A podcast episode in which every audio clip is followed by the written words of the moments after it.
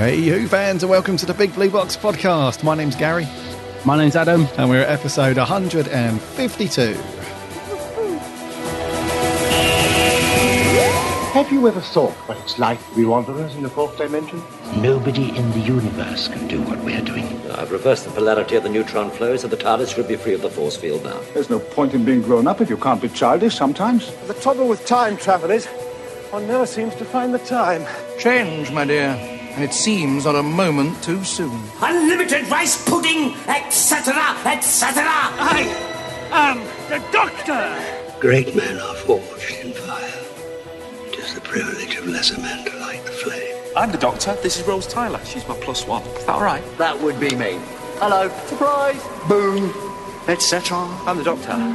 Do everything I tell you, don't ask stupid questions, and don't wander off. How can you kidneys? I don't like the colour. Howdy do, Who fans. Hope you've all had a cracking week. And that you've managed to do something Doctor Who related. There it is, There we go. the catchphrase. Somebody kept saying that to me. Um, Mum was at the uh, London Film and Comic Con a couple of weeks back. Who was it? Somebody kept saying, Hope you've had a cracking week. Yeah. Anyway, welcome aboard, episode 152. Do, do hope you've had a good week. It's been a bit quiet for us. I'm not sure about you, mate, but I've had a bit of a quiet one. Seems Mm. overly quiet in relation. I know you've been out and about with with yeah, I've been out and about. some Who buddies again, but uh, Mm. yeah, just feels like I've had a nice, quiet, chilled one this week. Sometimes that's quite nice, isn't it? Have a bit of a, a rest. Hmm. Yeah. So, but no, I've been uh, I've been a right busy bee. and I've seen something that I'm extremely jealous about as well. Could, that you picked up while you were out and about. well, it's funny you mention that because um, I'm in trouble because of that certain thing. I am in big trouble, oh dear, and I know I would be. Um, it's a risk that we take. I thought I'd be able to sneak him in, but Oh, I, no. I didn't manage it. so basically, um, so yeah, at the weekend, uh, I went out and met with um, some fellow YouTubers, the Who Addicts guys, and uh, some other peeps, and we had a good old day around London. And um, obviously, that that meant going to Forbidden Planet and the Who shop. Dangerous. That just has to be done. Dangerous. Um, out, I haven't been to the Who shop for ages, actually. So it was really good to go there. I mean, FP I go to fairly frequently, um, and nothing much changes in there. Um, but uh, yeah, I was excited to go to the Who shop. I know you've been a few times lately, but uh, I've not got to go.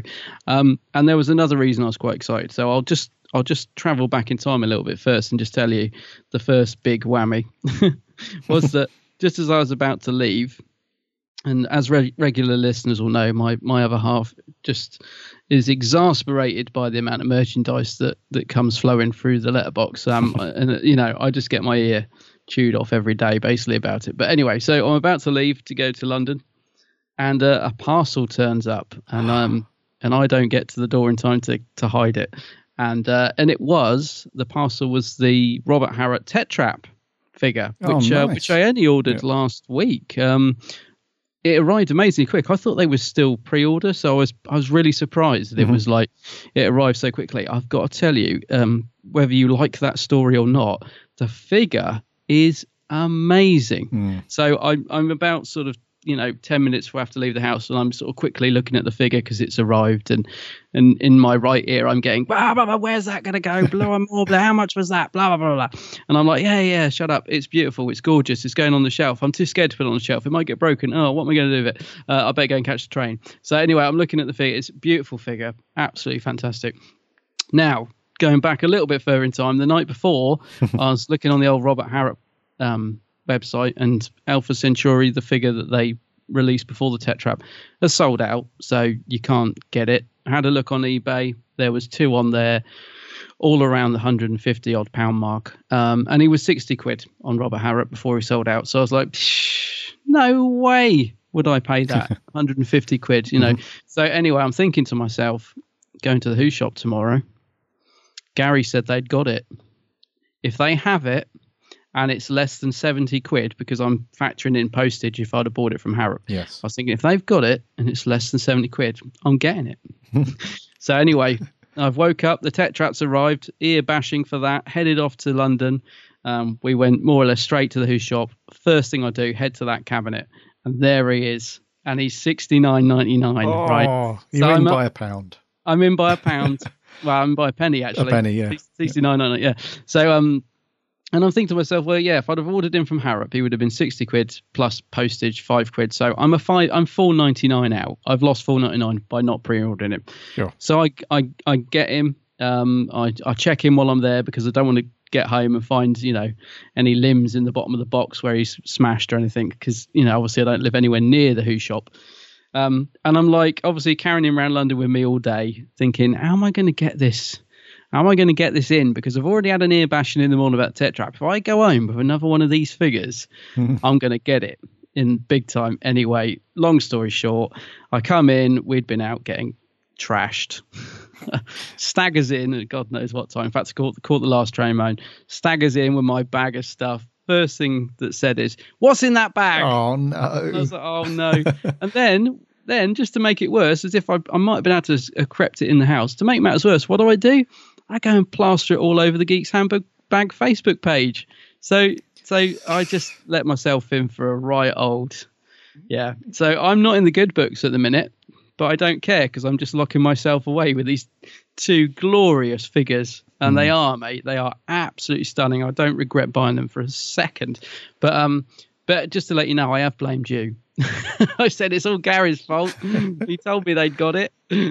Oh mate, so you were rumbled immediately.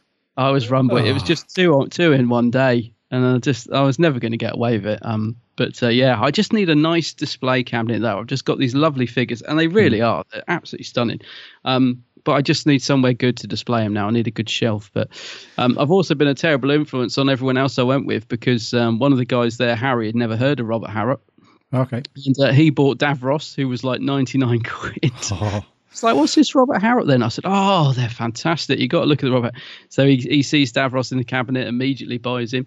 I had to restrain Liv, who's uh, part of the Who Addicts guys, uh, from buying the TARDIS because she was like, I want it. I want it now. and I was like, yeah, but it's 25 quid cheaper online. so if you can wait. But she's like, yeah, but it's in the cabinet and I want it. So everybody was just, you know, buying them. And uh, it's, it's, it's infectious. it is. The old Robert Harrop stuff is beautiful. It really Yeah. is. It really stuff. is. And their new website is quite good as well. It's a much needed upgrade from their previous one. I think they have got a few issues with certain figures not showing on the category page. So, um, if you go on to the Doctor Who section and there's a, a figure on there that you thought, oh, I'm sure that was on there before I was going to get it. If you just do a search for it, it will show up. There's about four or five products that aren't showing on there. But if you search for it, it will show up.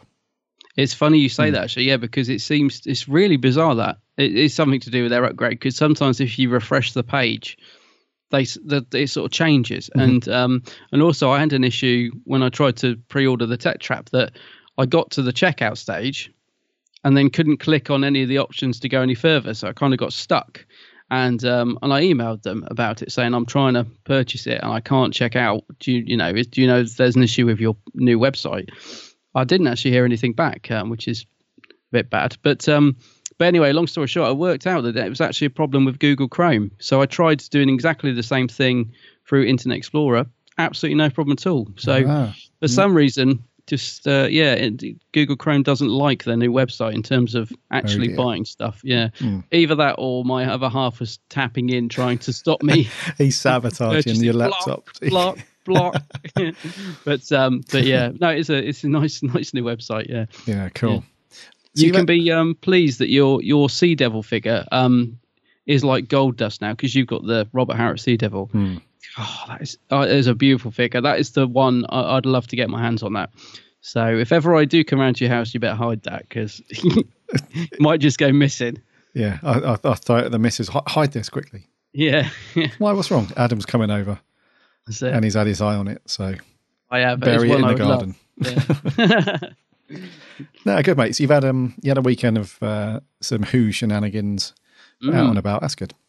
Yeah, it was good. Um, and you'll be pleased to know that um, I did get told they had this weird TARDIS model in the Who shop, and I'm sure our regular listeners know our whole hoo ha about not allowing photos in the shop. So they had this weird TARDIS model. Um, I don't know. Presumably it was for sale. It was on the shelf. It was sort of um, I don't know about six inches tall or so. I don't know. It was a weird one. I'd never seen it before. Mm-hmm. And I asked if I could take a picture of it, and the poor old guy behind the counter looked terrified. He was like, "Oh, uh, oh no, better not, better not." And I was like, Oh, "Oh." So I didn't get a picture. of it. I was like, "What? what why can't I take pictures?" It drives me nuts. Anyway, but it was a great day, mate. Yeah, really enjoyed it. Mm. Oh, nice one. Yeah. We will have to um we will have to get to the bottom of the whole no pictures thing in the Who shop. Yeah, I think so. I'm terrified to even go there. That I mean, the poor old staff member just looked like I'd. It was just like, no, on pain of death, you cannot. It's bizarre, picture. isn't it? It's strange, yeah. But anyway, I was happy with. I was happy with what I got. Good. Yeah.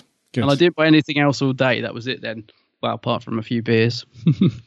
Apart from a few beers, a couple of comics, a couple of books, another figure, t-shirt. Oh, actually, yeah, we did in FP. We did. They've got all the Titans reduced for three ninety nine, and uh, and I blame Matthew Rowney for this from the Who Addicts. He was like, "Go on, let's let's buy a couple. Go on, we'll open them live on Facebook." And I was like, "Yeah, go on, let's get them." So I did buy a couple of blind boxes. Thank goodness they were cheap because I got some rubbish figures, and of course he got all the ones I wanted. I was furious. He was like, every time I open a box, I was like, "Oh, Rose again." And he opens the box and he's got blimmin' Pat Troughton with the crinkly hat. And I was like, oh, I, I, I gave you that figure. I picked that one for you. Ah, I was going mad, I was. I've got that one. Yeah, it's a great figure, that is. I think it's my know. Uh, fave, I think, out of my Titans. It's a brilliant figure. Andy hmm. got K9, which was the other one I said, oh. Ah. oh I'd love it if this was K9. And I opened it and it was, who was it? Oswin, I think. I was oh, I can't remember. Something rubbish. Brilliant. And then he opens his straight away. Oh, it's K9. I was like, oh, man.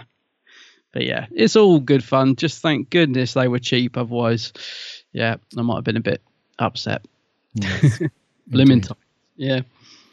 No, EJ, yeah, I've had a quiet one, like I said. Um, I did. I did manage to go into FP. Um, ev- once every couple of weeks, I need to go into London for work, and Yeah. our, our office is um, it's only about 10, 12 minute walk away from the Forbidden Planet megastore. So I was like, right, I shall frequent that later, see what's going on. And the the Who section's looking even more um, sort of anorexic than it, it's than it looking very sparse. yeah, than it was um, uh, the last time I was in there. Last time I was in there must have been about three months ago, something like that, three or four months ago. Mm. And I thought, wow, this the the Who section's dwindling. and then when I was in there last week, I was I just thought this is unbelievable. I mean, there was Did- even I don't know if you saw it, but there was a couple of shelves that were just empty. Yeah, Uh, so it had Doctor Who the labels on the front of the shelf, but there's just nothing there. nothing there. I know. And then they had this cabinet as well where they normally have all the exclusive Titans in and Sonics and other little figures. That was just half full. And there was this little half stand empty and stuff. It looked awful. I know. It's such a shame. It really is. But Let's hope um, Dalek Tat's got some good merch for us later to to fill up those shelves. um, didn't you? Didn't you um see Nick Briggs when you were in there? Wasn't he doing the signing, or, or was, was that before you went in? yeah, I was going to say, so um, Ah. I, I ventured downstairs to see what comics and, and books were, were going. And uh, I saw the signing table out. I didn't think anything of it. And then, yeah, just as I was looking around, all I heard was, please welcome Mr. Nick Briggs. Oh, nice. Who's going to be signing copies of the Ninth Doctor. Ninth Doctor audios. Adventures? Yeah. Yeah.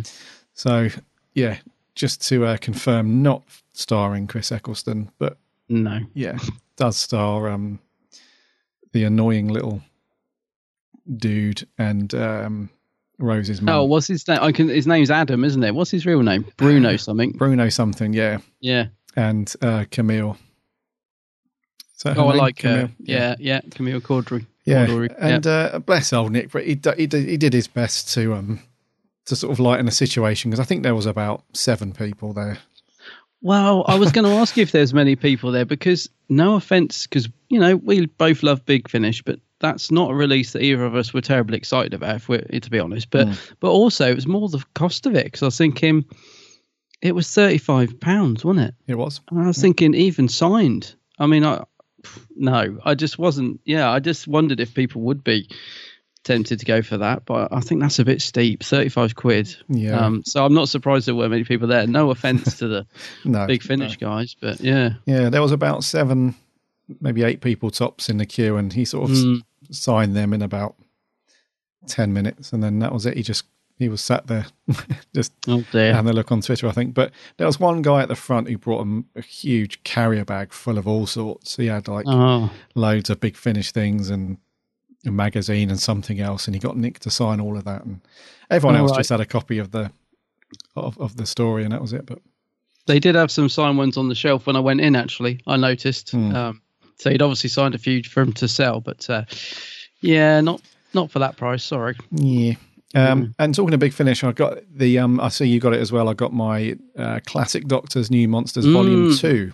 Yes. Got that through the post on Monday, I think. It came through Monday or yesterday because we're recording this on Wednesday the 9th. Yeah, I think it came through on Monday. Uh, but I've yet to listen to any of it. yet. have you listened to? to No, I was just going to say exactly the same thing. I got it through the post. I was like, "Oh, this is exciting," because the Fourth Doctor's in this set, and I thought, "Yeah, great, bit of Tom Baker." Yeah. Um, put it on the shelf. I haven't blooming listened to any of it yet. No, No, me either. No, no, been too busy getting drunk, getting, well, yeah, you Well, have. Yeah, getting I- I told know- off as well. Getting told off, and spending, burning the credit card. thing is, I don't know about you. Well, I don't know when do you listen to your big finish? Because I, I generally listen to mine when I'm doing the ironing because it's just it's perfect. I just I have a massive pile of ironing, and I just bung on a big finish, and away I go. And that's that's normally when I listen to mine. Uh, I normally listen to I well, I, tr- I I try to listen to it when I'm working, but inevitably what happens is I end up just going back because I'm sort of ingra- That's why when I listen to music when I work, I never listen to um like songs. I always listen. I always listen to soundtracks or instrumental music Mm. because I can't. So if I'm listening to Big, Fi- I always try it though, and I never. I should learn by now, but I, I start work, put on Big Finish, and end up just going back to the, the track again because I, I was engrossed in work and it was just in the background. So Yeah. now I tend to listen to it just um, when I'm in bed and I'm just sort of laying there for half an hour with headphones on, or when I'm driving. A lot of people listen to it when they're driving, don't they? Mm-hmm. Yeah, but I don't drive, so that rolls that out. But yeah, So when you got your pinny on, uh, and you're doing the ironing, you've got Big Finish on. always, yeah, always have a bit of big finish on. Wow, that's an image right there. um, and uh, yeah, actually, talking of the um, uh, before we move on, the merchandise section in Forbidden Planet. Uh, one of our uh, listeners, who's been sort of our ears on the ground, if you like, reporting from the front line, Mm. uh, Miles McKenzie. Um, He's uh, he let us know that uh, character options have renewed their license Ah. for official figures and so on. So, with any luck, we'll have some more stuff coming out Yeah. soon. Some Twelfth Doctor stuff and some other bits from character. Uh, because, yeah, I mean, I'm I'm not one for sort of figures and stuff. I don't collect those, but I know a lot of people that do, Mm. and they are quite popular. So hopefully that'll flesh out the shelves a little bit. I hope they pull their socks up a bit though, because Mm. their last lot of figures, um, well, some of them weren't but I mean, they finally got around to doing a decent 12th Doctor figure, but it was released so far out of date. Do you know what I mean? Like they were releasing figures from series eight when series nine had finished and stuff like that. It was just, you know what I mean? They d- seem to be very slow at getting stuff out now. Like at one time, the figures seemed to come out almost to coincide with the series, which is what you want. Um, but lately, they've just dwindled off into little bits and bobs. So yeah, I'm glad their license has been renewed. But let's see some, let's see some good stuff come out. You know what I mean? So Yeah. Yeah, and also some more classic stuff would be good, but maybe it doesn't sell. I don't know, but I'd love to see some more classic figures released. Yeah. Uh, one thing that, that's coming out that might be quite cool if this is up your street, but um, Mhm. there's a company called um, abbreviated to MFX. I'm assuming it's Millennium FX who have done some of the um, costume and prop work for Who.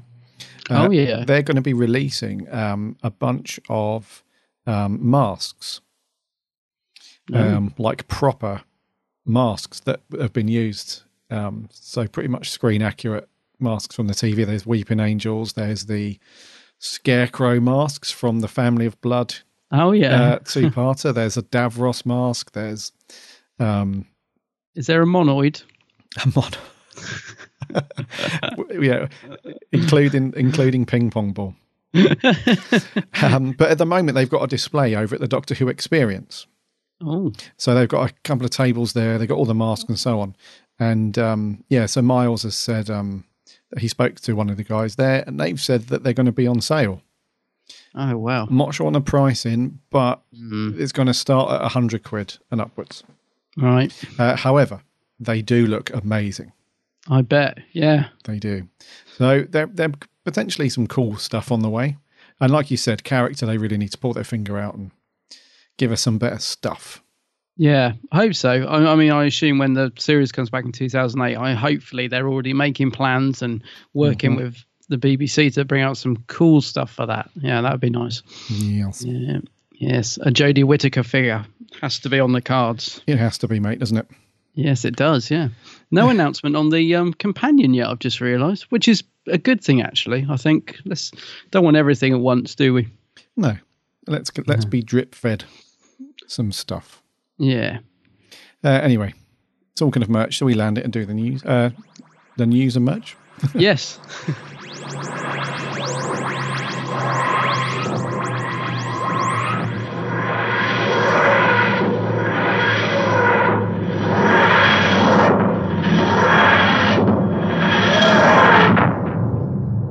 First up, uh, Jodie Whittaker uh, has been out and about recently. So when she was first announced as the thirteenth Doctor, she was very quiet for um for the for the week the week after for a couple of weeks since that all got announced and the um the little reveal clip went out during Wimbledon.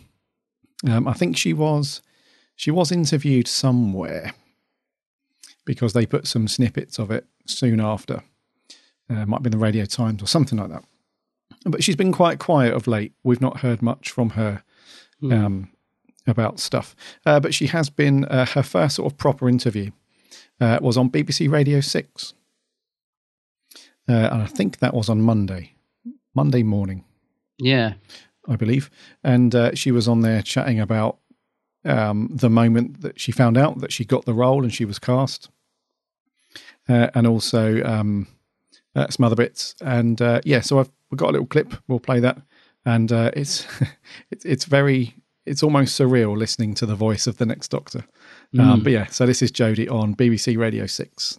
Speaking of uh, medical emergencies, when you found out finally, when you finally got the call that you were going to be the next Doctor Who, can you describe what happened? Did you faint? Uh, no, I didn't faint. I played it really cool. Did you? And cried. Did you cry? yeah. Because I, I, you, met, you sort of alluded to it before that there's a very there's a long period of time be, between going Yeah. for it and getting it, isn't there? Yeah, there's there was a yeah there was a long period of time, and I found out that I got it during this job.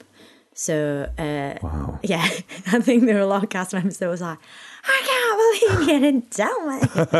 um, but uh, it was it was incredibly emotional because you know I've my entire life has has been spent as a child. All I ever wanted to do was be an actor. Mm. and I wanted to do it because I wanted to play pretend, and that is the ultimate. I'm playing.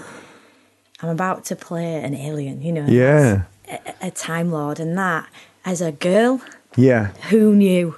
You know, that's incredible, and it's really emotional because of that. And I feel like I'm immersing myself into a world that it just it, the love of it. Like even now, I haven't even done it yet. I haven't done anything, and just the the fans are the most kind of creative and enthusiastic people. Hmm. And it's so exciting to be a part of that. And also because i've i know quite a few of them you know like people that have been in it. And talking to them has been you know it's for them it's like a moment in their life and there's only a few people that know So there was Jodie on uh, Radio Six. You, I'll put a link in the show notes. So you, you can listen to um to the whole section about Doctor Who. It's about ten minutes long, Mm. roughly all of it. But uh, how cool is that? Hearing hearing Jodie talk about uh, the show like that. She literally has, you know, she's. It feels like she's got such a a passion for it already, and like she Mm. said, she hasn't even done anything yet. Uh, and I assume she means anything properly because she's filmed See, I wondered that. The reveal Yeah, bit, she- presumably she's re- yeah filmed that. Yeah, Yeah, but she's not really got into it properly. I don't think Mm. is what she means. But uh, yeah, it's it's very cool listening to her talk about it in that way, where she you can tell she's over the moon about it, and she's quite. In, it's hit her, you know, emotionally as well by the sound of it. Mm, sounds like she's raring to go, doesn't it? I, I mean, I don't know about you, but I love her already. I, I, really hope she um, uses her natural accent as well because I, I love the way she talks, and um, I think it. I, I always think it's better if they do that. You know, like Chris used his accent. Um, Tennant sort of didn't, did he? I always always wish he had used his sort of native accent rather than doing his Mockney London sort of accent. But I really hope she keeps her her, her actual accent because I think I just yeah I just think it's really endearing and I'm I'm really loving it already to be honest with you. Um, It were great when I played Doctor. oh, I love it. Running thing is- about in TARDIS. It were amazing. Get immersion eater on. I want bath in TARDIS. Go on. Out of it. That's Chris Eccleston. Um, but no, but no, I, I'll tell you what. I watched the, the the thing she was talking about, the job that when she found out she got Doctor Who in the middle of the job, um, was that Trust Me, I think, which was on TV last night, I think so. Yeah. Where she's playing a doctor, but who's like a fake doctor.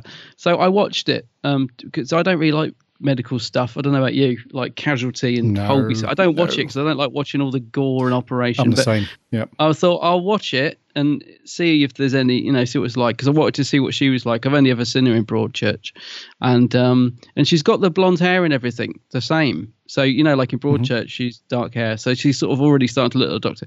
But um, I actually really enjoyed the first episode. One thing I would say, is she's a, you know, she's a good actress, and she, there is something about her, like she's got an aura about her, which I think just makes her stand out.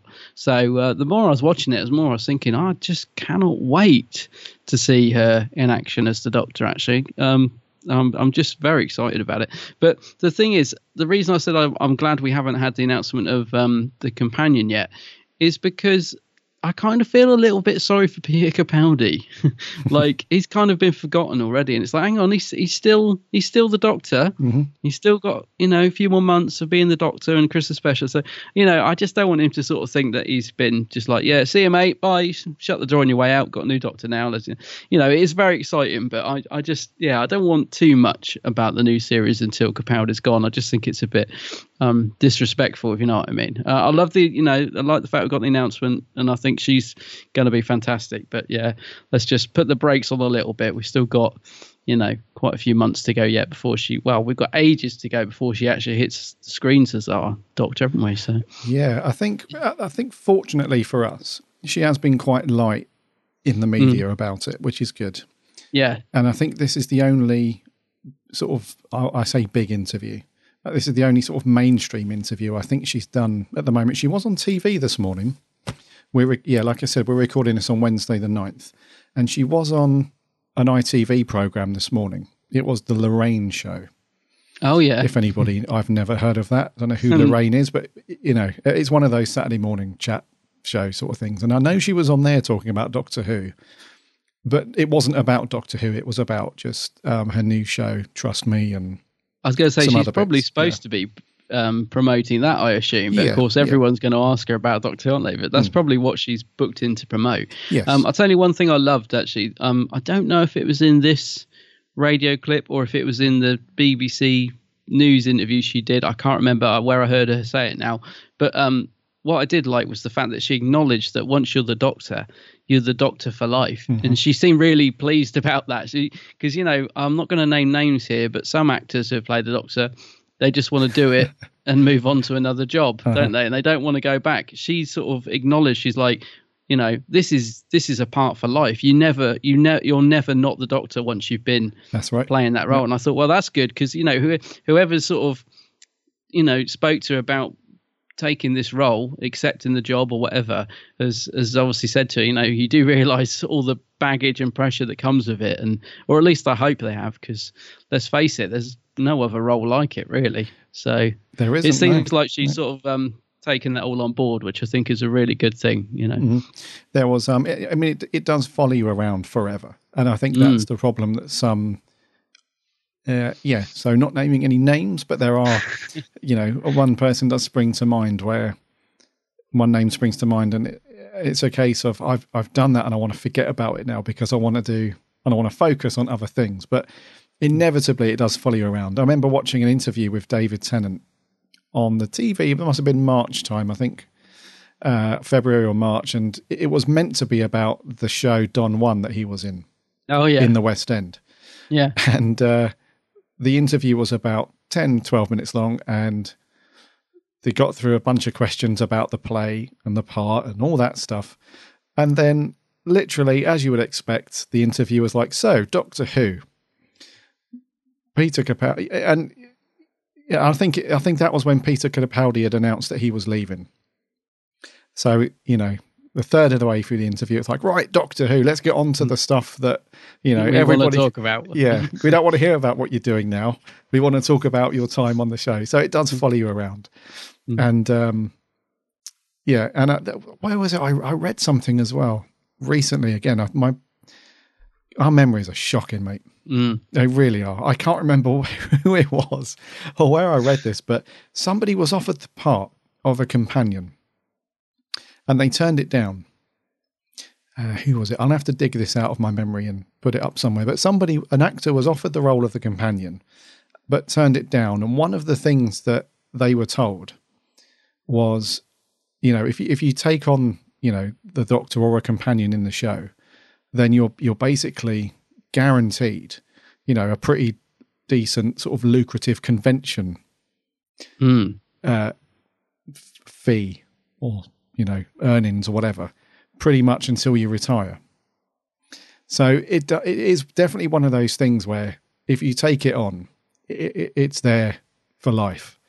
I think didn't one of the classic doctors always describe it as you, you've got a pension for life if you if you're Yes. part of Doctor Who or something Was like that that. McCoy, I think, Um, was it? I think it was McCoy. That's who I was thinking of. But um, makes you wonder why that person turned down being a companion. You know, uh, but then again, it does bring with it a lot of um, uh, what do you call it? You know, you will get stopped in the street and in the street. I mean, that's one of the things that John Simm found difficult to deal with, wasn't Mm. it? There's the fact that he'd be shopping in Sainsbury's or whatever, and someone would say, "Oh, can I get a picture of you?" And it, you know, he's admitted that it really got to him in the end. It's just like, for goodness sake, I can't go anywhere, and it, Mhm. you know, got himself a bit of a reputation for being grumpy. But you know, you can see that from both sides. It's it's uh, it probably would get annoying if you can't even go and get Yeah. to your weekly shop without getting harassed. So yeah, it is something that comes with it, um, which you've got to take on board. But she seems to be handling it very well. I saw loads of pictures of people, uh, Meta going in to BBC Radio One and coming out and getting photos and autographs. I saw a little video of her meeting the fans, and she just seemed to be uh, dealing with it very well. So that's very good. Yes. Yes. So that's Jodie Whittaker. Yes. Uh, we'll put a link to the show notes so you can listen to that bit, but it's very good. Excellent. Right. One of the quick bit of news. Happy birthday. Happy 100th birthday Wow. to Earl Cameron, who uh, appeared in the 1966 Doctor Who story, The Tenth Planet. He played Glyn, oh, your Skype thing's in the way, Williams, that's it. Glyn Williams, one of the two astronauts on Zeus. And uh, he's the oldest, let me get this right, he's the oldest surviving actor from Doctor Who to celebrate his 100th birthday. That's right, isn't it? Yes. Yep. Yes. So, yeah. I think there's a couple of other people who um who have celebrated their hundredth birthday, but I think he's the oldest That's right. of, of the of the three that are still with us. But um yeah, I think it it's um I mean it's obviously it's a it's a great thing um you know for somebody from who to be celebrating their hundredth birthday because they would have seen everything. If you if you can imagine Yeah. this person who you know potentially might have watched um, Doctor Who from the very first Hartnell episode, then goes on to star in it, and then had the opportunity. I'm not saying um, that Earl did this, but you know they would have had the opportunity to watch live every single episode of Doctor Who since it ever began, plus star in the show. It's it's incredible to to think that. That is, yeah. Yeah. Um, but no, it, it's really cool, and uh, it's kind of uh, it's kind of related, I guess, because when we get to our uh, Christmas special this year um, with David Bradley playing the First Doctor, there's a lot of talk, isn't there, that it's it's set on. Um, it, it's like involved in the tenth planet story. It seems to be, doesn't it? I was going to say, what a great story to be involved in back in the day as well. To see, like you said, I don't know how much he remembers of being on set, but imagine watching all that unfold. Cybermen. Hartnell, you know, going off on holiday and then coming back and regenerating. you know, so yeah, great story to be involved in. Um, he was also apparently appointed a, a CBE in 2009, so he's in the New Year's honours as well, which is good. So, yeah, Yeah, it's very done cool. well. Yeah, really so cool. hap- happy birthday, Mister Cameron, Mister Earl Cameron, Happy- hundred years old. What do they call it? Centenary. That's Yeah. it, centenary. Yeah. Yeah, very cool. Right, let's get our metal friend in. Come on then. Oh, grumpy guts. Let's see what he's got. Merch corner. Merch corner. Merch corner. I don't know whether to be impressed or disgusted. It's a bit rubbish, but it's pretty. It's very pretty. So, one piece of merch to go through. Thank you very much. You can leave now. So miserable. Offy uh, wheels. Offy wheels, yeah. Got a squeaky one as well. Um, right, I know for a fact, 100%, I know where this is going to go. Yep. I've got a, I've got a crystal ball on this one. Adam mentioned earlier that he got a right old telling off for several pieces of Doctor Who merch magically appearing in the house, one after the other. That's a good way of putting it. Yeah. And I can say with 99.99999% certainty that your other half is also going to be unhappy about at least one, two, three, four pieces of other merchandise turning up at your house. Absolutely right. So last year, no, this year, I think this year we had the launch of the crossover um, of Doctor Who and the Mister Men, um, aptly titled Doctor Men. Uh, Yeah. You've probably seen the books that have been doing the rounds in bookshops and Forbidden Planet and all that jazz, and also some merch that the Hargreaves people had started to sell on their website, so notebooks and all that stuff. But this is what we've been waiting for. This is the, the this is the thing that's like rem- lifts it off of whatever piece of merch you've got. So whether you've bought the book or a notebook or a poster, uh, that's obviously has its own charm, but it's 2D. You can now get, or you'll be able to get later this year, the Doctor Men figurines. Yay! Yay! So we've now got them in 3D. They're you can pick it up, you can do whatever you want. Your shelf is going to look awesome with these on. So, uh, which is why I said I've got no doubt in my mind that all four of these will be heading your way. Oh, they will. I, I, I love them. I think they're great. I mean, They're I, I love the. Mister Men crossover anyway. I think, uh, I think most of the the feedback I've seen on these when they got announced is positive. I did see a few grumpy people who were like, "Oh, they look awful. Girl, what a load of tat." And I was thinking, I think what it is is if you're if you're of a certain age, uh, or you know, if you grew up with the Mister Men, or you like the Mister Men, you're going to love these. And I think if you're not either of those, you'd probably look at them and think, "What on earth are these?" Do you know what I Mhm. mean? But because I grew up with the Mister Men and I love them, uh, I really like this crossover. So yeah, I, uh, as soon as I saw these, I was you can you know I was just like, yeah, want, got to get them. Um, they're nine ninety nine each as well, aren't they? So how big are they though? Are they quite are they only, are they quite small? It's hard to tell from the picture, isn't it? Yeah, we three have- inch or something like that. Yeah, we haven't been told yet what the dimensions of the sizes are of these, but uh, yeah, I don't think they're going to be that small. I mean, for for for nine ninety nine, I don't think they're going to be tiny. They're not going to be little Titan sized. I think they're going to be bigger than that, but uh, they do look wonderful, and they're launching with the first four, which I Hmm. think is the first four that they announced for the books as well. So the first Doctor, the fourth, the eleventh, and the twelfth. Yeah, I think Uh, funny enough, the twelfth one, I, I really like him just because he's sort of yellow and whatever. But the thing is, he do, he looks too happy. I always think Doctor Twelve should look grumpy. It's a very happy Doctor Twelve that one. Yeah, they, Uh, they've where- nailed the first Doctor, haven't I was they? gonna just gonna say, yeah. Yeah. the first Doctor, they've got that expression perfectly. Yeah, um, and the Matt Smith one's good actually, the eleventh Doctor as well. So, yeah, I'll, I'll definitely be getting these, mate. Um, my uncle, funny enough, raised a, a little point the other day. He's like, so these books are called Doctor Men. I was like, yeah. It's like, so when Jodie takes over, what's her book going to be called? Ooh. I was like, oh, that's a good point. Um, little miss. I don't know. So how will they get? Because I don't know how they'll get around that.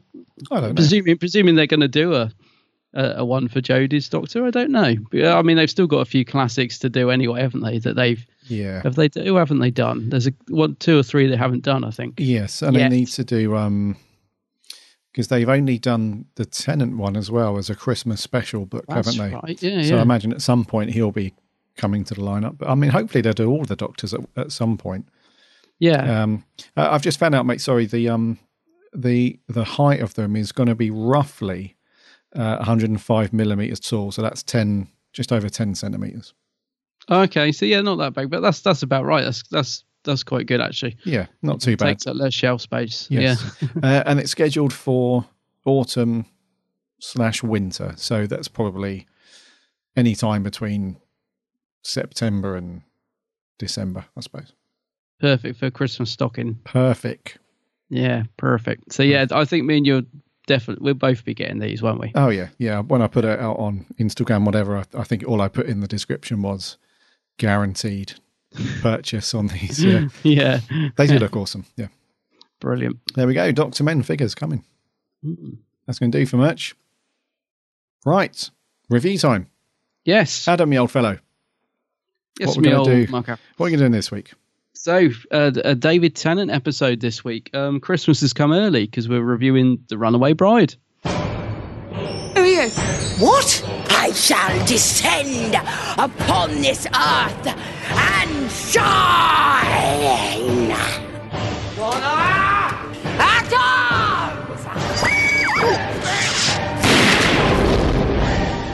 Who is that man?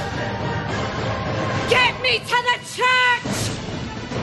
Prepare your best medicines, Dr. Man, for you will be sick at heart.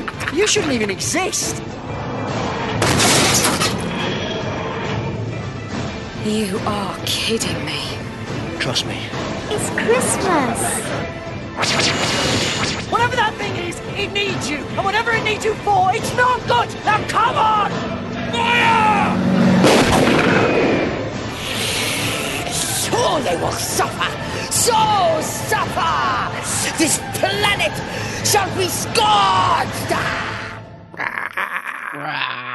God, it's all going on. It's all going on that one, isn't it? The Runaway Bride. It came out on Christmas Day in 2006. Oh my word! Crikey, eleven years late. Eleven years ago. Wow. Wowzers! It was written by Hmm. Russell T Davies, directed by Euros Lyn, and uh, yes, stars David Tennant as the Doctor, obviously. Mm. Uh, Catherine Tate as Donna Noble, Chiswick's finest, and then a relatively small supporting cast. No Cribbins in this one. No, no, he's not in this one, is he? Yeah, I think the character is played by somebody else, or is that Donna's father? No, no, because her dad's dead, isn't it? I think it's it's played by an older gentleman. I I might be wrong. I need to check. I have a feeling that is supposed to be Donna's dad. Oh, it is, Jeff. that you're thinking of, and I have a feeling, Jeff and someone out there will know. I have a feeling that he passed away, and so Cribbins was brought in as a character to sort of fill that gap. I think.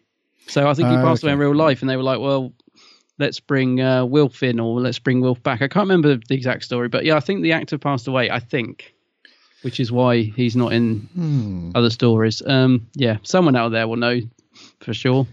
I'm going to have to try and get my memory in gear again here because in the credits, he's listed as Jeff Noble. Oh, right. Whereas I'm thinking back to the end of time, part two, where Tennant goes off. No, not um, the end of time. Yeah, the end of time, where just before Tennant goes off to say his last goodbyes to his companions, he hands Donna's mum and Wilf a lottery ticket. And he Hmm. said that he went back in time and borrowed a pound off of Donna's dad. And he said the, he says the name, doesn't he? Mm. Who's the name that he says at the end? He says some somebody noble, and I don't think it's Jeff. Oh, I don't think he said Jeff because I remember the doctor saying something Noble was his name. He said, "You Hmm. keep that from me." What what name does he say? well, I think it's got to be Jeff. I mean, I, I can't remember now. You've really, yeah, you've you've put me on the spot, and now I really want to go and watch that episode. um, I'm sorry I- to start off with a bit of a, a, a kerfuffle, but Hmm. we need to get to the bottom of this. I'm gonna put I'm gonna put my money that it's it's a reference to to him, and I'm gonna yeah Does he say Jeffrey? Does he say Jeffrey Noble? His full name? probably that could be it. yeah. Um, I I- I- one thing that I wish in life was that my memory was better. because There's a lot to remember in the Doctor Who universe. To be fair. yeah, that's my saving grace. There's so much Yeah. of it. It's um Yeah. So uh the doctor goes back, borrows a pound off of insert name here, and then says, I borrowed a pound off of somebody noble. Who does he say? Yeah, that should be a quiz question. It should be, shouldn't it? For some, it, do you know what? It probably is the name Jeff. It probably probably does say Jeffrey Noble, Yeah, but for some reason in my head, it doesn't sound right. it doesn't. I don't know.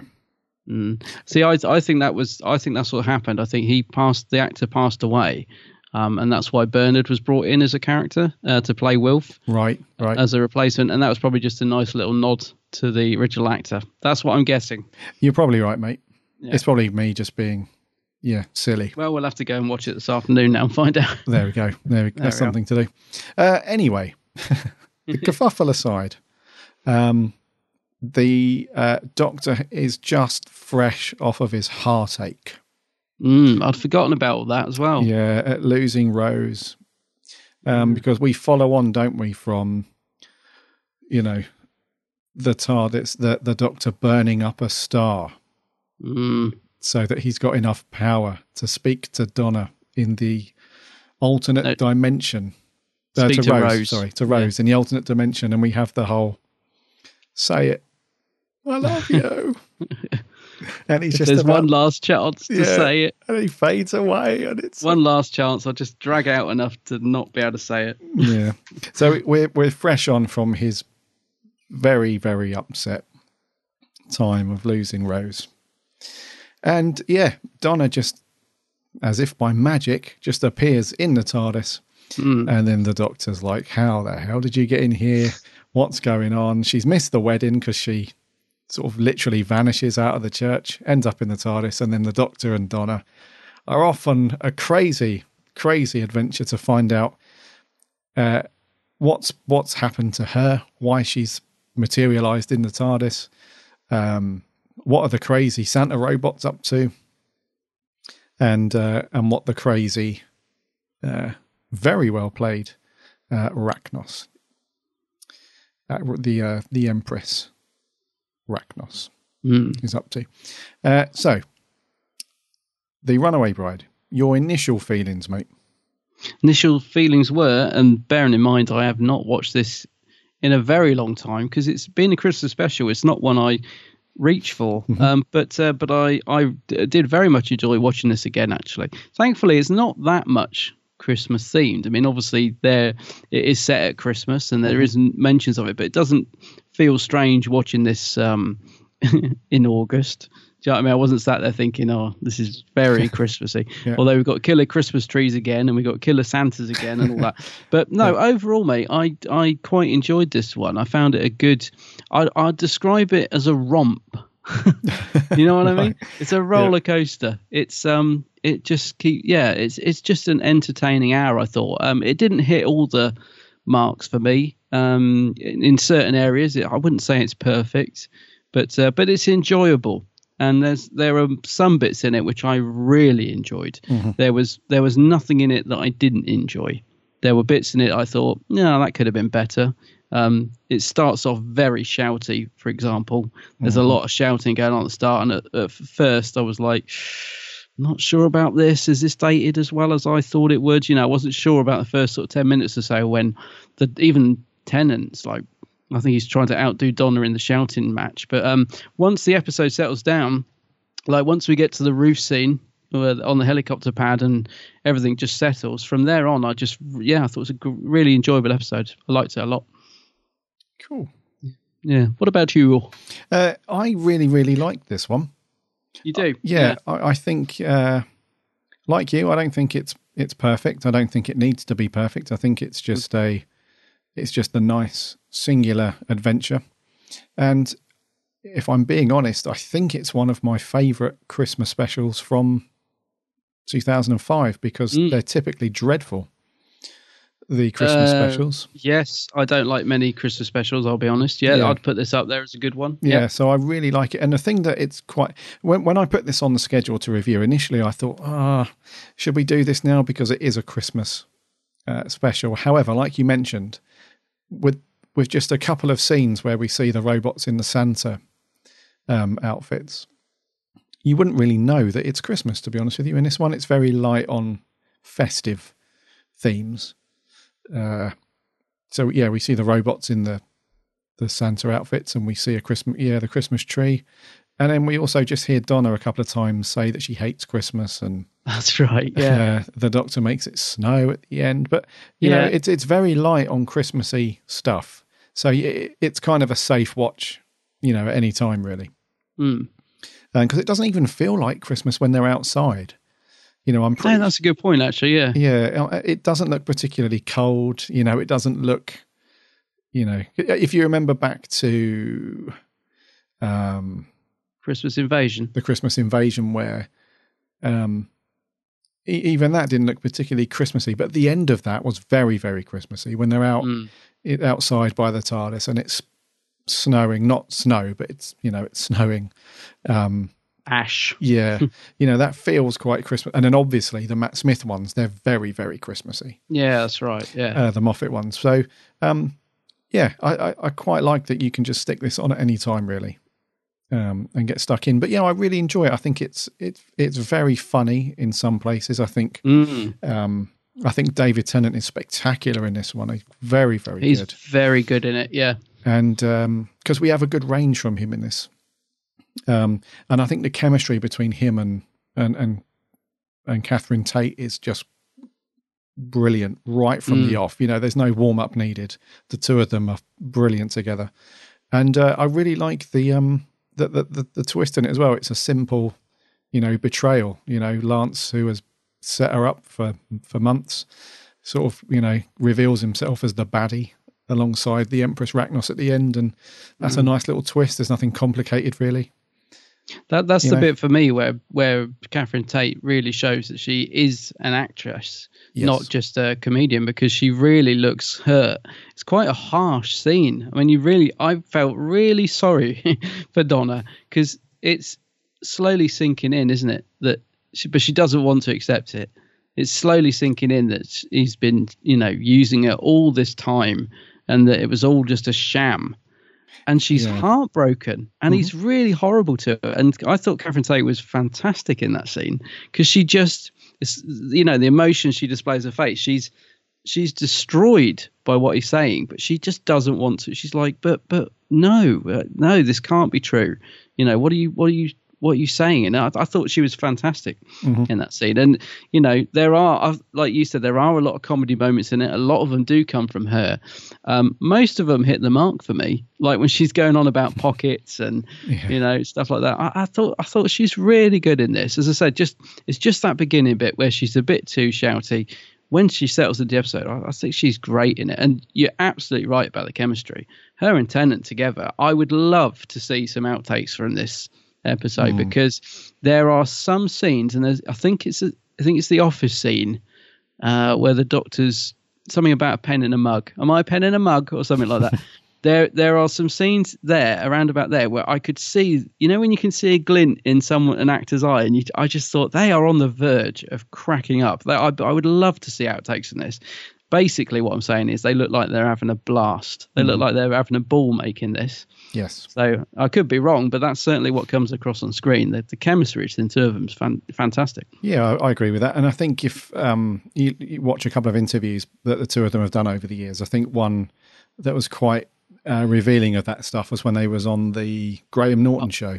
Oh right, yeah, Yeah, and you can tell that they're very good mates, not just as you know actors in the same thing because they did a West End show together.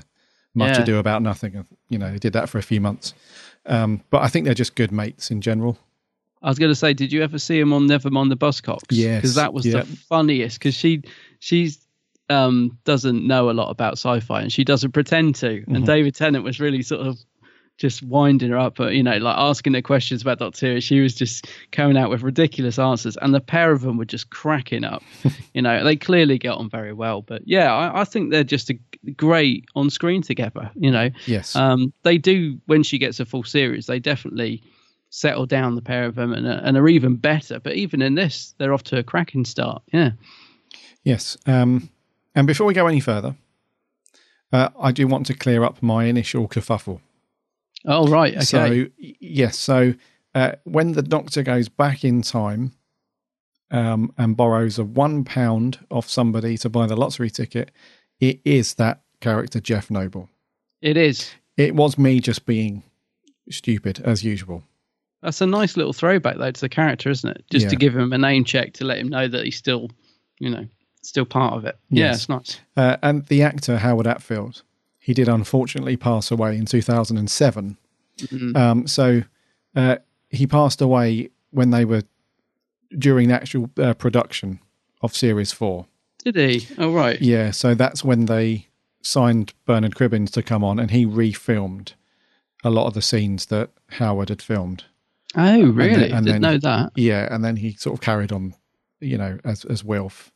You know, so it, that's a shame, really, because I'd like to have seen a bit more of um, Donna's family. And that. I mean, don't get me wrong, it's great with just Donna's mum and and Wilf, Mm. you know, that sort of dynamic. But uh, yeah, I mean, I, I guess it does play a nice little throwback, like you say, to the to his character and that actor. I had no idea that he'd filmed scenes um, already. I didn't know they'd actually got that far in production. But because it's weird, isn't it? We get this story, and then we get series three where he has Martha Jones as a companion, and then series four we come back to the Doctor and Donna, and I don't, I don't know how you know I don't know when that plan formed in Russell's mind. You know, was he watching this at the mm-hmm. time? thinking, you know, I'd love to get her back as a companion. I don't. I'd love to know when that all. It's probably in his book. I'll have to go back and reread it. Is it? But it'd be lovely to know when that was all forming in his mind. You know, but it's it makes it more interesting. I think that we get another. We get this series three with Martha, and then we get Donna, rather than her just jumping on board at the end of this episode. It, it makes it more interesting for me. Yes, if you go back and read the writer's tale, there's an email that Russell, because it's that whole book is just a series of emails between Benjamin Cook and Russell, and in one of those emails, Russell has said he uh, he can't believe it that they've managed to bag Catherine Mm. Tate as a permanent, Yeah. um, you know, for the series, and at that point, when he found out that she had been, you know, they'd nabbed her, that's when he started to pen in, you know, her specific storylines. Right, right. Yeah, so I think it was touch and go whether he'd be able, they'd be able to get her full time as a as a companion. Mm. Because I think, if memory serves, reading that book, they tried to get it the before, tried to get her before that, but she couldn't because she was busy with other stuff. Right, right. If memory serves, but yeah, he definitely was over the moon because I think he's such a massive fan of her as you know as a Mm. person and an actress. So yeah, I haven't read that in a while. You know, the actors. Um, sorry, uh, a Writer's writer's tale. Tale. Yeah, No. it's a fantastic book. If anyone's not picked that up yet, Mm. it's an absolutely amazing insight into Russell T Davies's era Mm. on the show and what his thoughts are for writing for writing certain stories and characters and how the production all came together. It's re- if you've not picked that up yet. So for classic Who, get um, the Script Doctor, Andrew Cartmel. Andrew Cartmel. For modern Yeah. Who, get a Writer's Tale with Russell. Mm. Those two books are fascinating reads. must have. Really it's are. great to hear, to hear all his the, the ideas that man had that didn't get used as well. I mean, he, he, he I think some people thought he was sort of burning out before he left. No, man, he had so many ideas going on, didn't he? That, Mm-hmm. that they were gonna do, didn't do for whatever reason, or changed. And yeah, it's a very exciting time back then, actually. When was, when you it? read through that, yeah. Yeah. Uh, so anyway, um, let's talk about some story stuffs Hmm. and all that jazz. So, I think that. Did you notice that this um, in this uh, story that the editing was was very um, on point with a lot of Mm. it. They they seem to flip between this very cool, fast, edgy, like when the Doctor's running around the TARDIS console and he's bashing stuff, and Yeah. you know, it, that, there seems to be a really good. Who, who was the editor? I don't know if we'd, we'd know, would we? Um, so whoever did the editing on this really went along with the the sort of ebb and flow of the story. So when there's sort of a lot of stuff going on, that the editing is really fast and choppy, Mm. especially when there's sort of action stuff going on, and and then when there's quieter moments, the editing is really it, it almost plays along with the dialogue. Almost, it's almost uh, for me, it's one of those stories where it, it's just bang on point. Mm. Yeah, from But start lot- to finish. a lot of that could be down to the direction as well because I thought there were some lovely shots in this, um, like when Donna comes out the TARDIS and we get this sort of low shot looking up at the TARDIS with the um, buildings around it. And I thought that's a lovely shot. There's Oh, lots yeah. of lots of nice bits in this. So yeah, um, Euros Lyn, who's a name that's popped up a few times as we've been reviewing. Um, the Tennant episodes and stuff is I, I you know it's a name as soon as I see it, I think ah good. You know I seem to recall he's quite a good director from the other stories we've reviewed. Mm. um, and I think he does a great job on this. Like you said the editing and direction I thought were great. Production values are good as well. I thought I thought most of the effects still stood up fairly decently today because Mhm. we're talking over 10 years ago now that this was on TV and I thought they looked fairly decent. I absolutely love the taxi TARDIS chase. Um, I remember the first time I watched it thinking it looked amazing. And okay, it's dated a bit now, Mhm. but I still think it works and I still think it looks charming in its own way. Do you know what I mean? It, You can, you know, they would do it better now, but I still think it for the time and, and, you know, the, um, what do you call it? Yeah, I, I just thought it still stood up pretty well. Let's put it that way. I love that scene. I like the kids cheering as well. just gave a nice comedy moment, and uh, yeah, I thought that was a great little action sequence. No, I, I agree. It's uh, it, it kind of it, it's almost a case of no, he's not going to, is he? Mm. Because where uh, because it's a nice build up as well, where Donna's in the taxi, she's completely unaware of what's going on. The doctor's, you know, and it's and it's the doctor, isn't it, that notices the Santa, the robot Santa in the driver's. You know, he's driving the taxi, Yeah, and obviously he can't run after them. So you see him legging off. He's in the TARDIS. He's ready to go, and you think, no, he's not going to chase the the taxi. And how they, but it, it is dated, like you say, but it's still really enjoyable to watch. It's still Mm.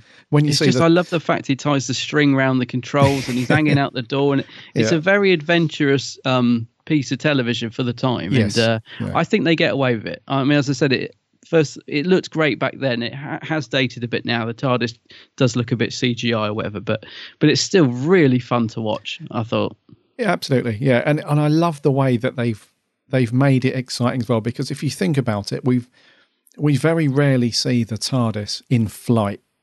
Mm. You know, and when we do, it seems to it. You know, we see it in the intro to the show, whereas it's sort of zipping through the time vortex and um and and and that stuff. And we also see it where the doors are open and people are just sort of relaxing and chilling out, watching space and stuff. But we rarely see it in an action sequence, chasing or being chased, do we? Mm, that's right. So I really love how they've had, you know, the the way that the the production team decided to do it in this episode was to have that typical very fast spinning around as it's of, mm. you know belting down the motorway after the taxi. And then yeah the doctor ties a string and levels it out and he's yelling away. It's just it's great to watch. It really is a really great was. scene. yeah. Yeah, I was just gonna say I really enjoyed that scene, and it's funny you say about the TARDIS. You know the the different because I've never really thought about that before. You're right. We don't often see it like doing anything like that. It normally just takes off, lands, or spins through the vortex. So it is something different. Um, maybe that's why I like it so much. But that does remind me at the end. You know when the Doctor takes off.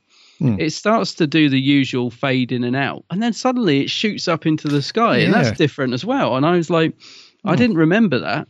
I didn't before. So either. I was a bit surprised. It's like that's weird. So they were doing the normal takeoff, and then suddenly it's like takes off like a rocket, and I was thinking, I don't think we've seen that before or since.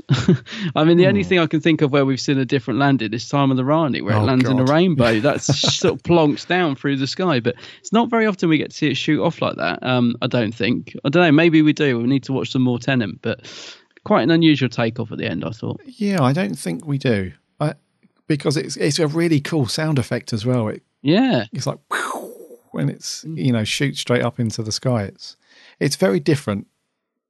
I, I don't think we've seen a, a dematerialization like that, No, I don't think so. apart from the rainbow.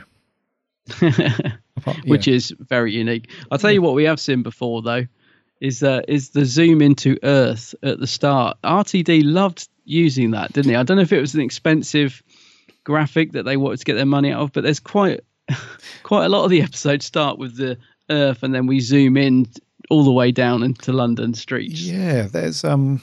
which this one does. Yeah, I, I remember the end of time with Rassilon with his voiceover using that same uh, Yeah. similar thing where it's in space and then you see the Earth and uh, uh, yeah. And there's another episode as well, like an Eccleston story, where it starts like that, where it zooms in from space. I think Rose uh, did the very first episode. Was it the first one?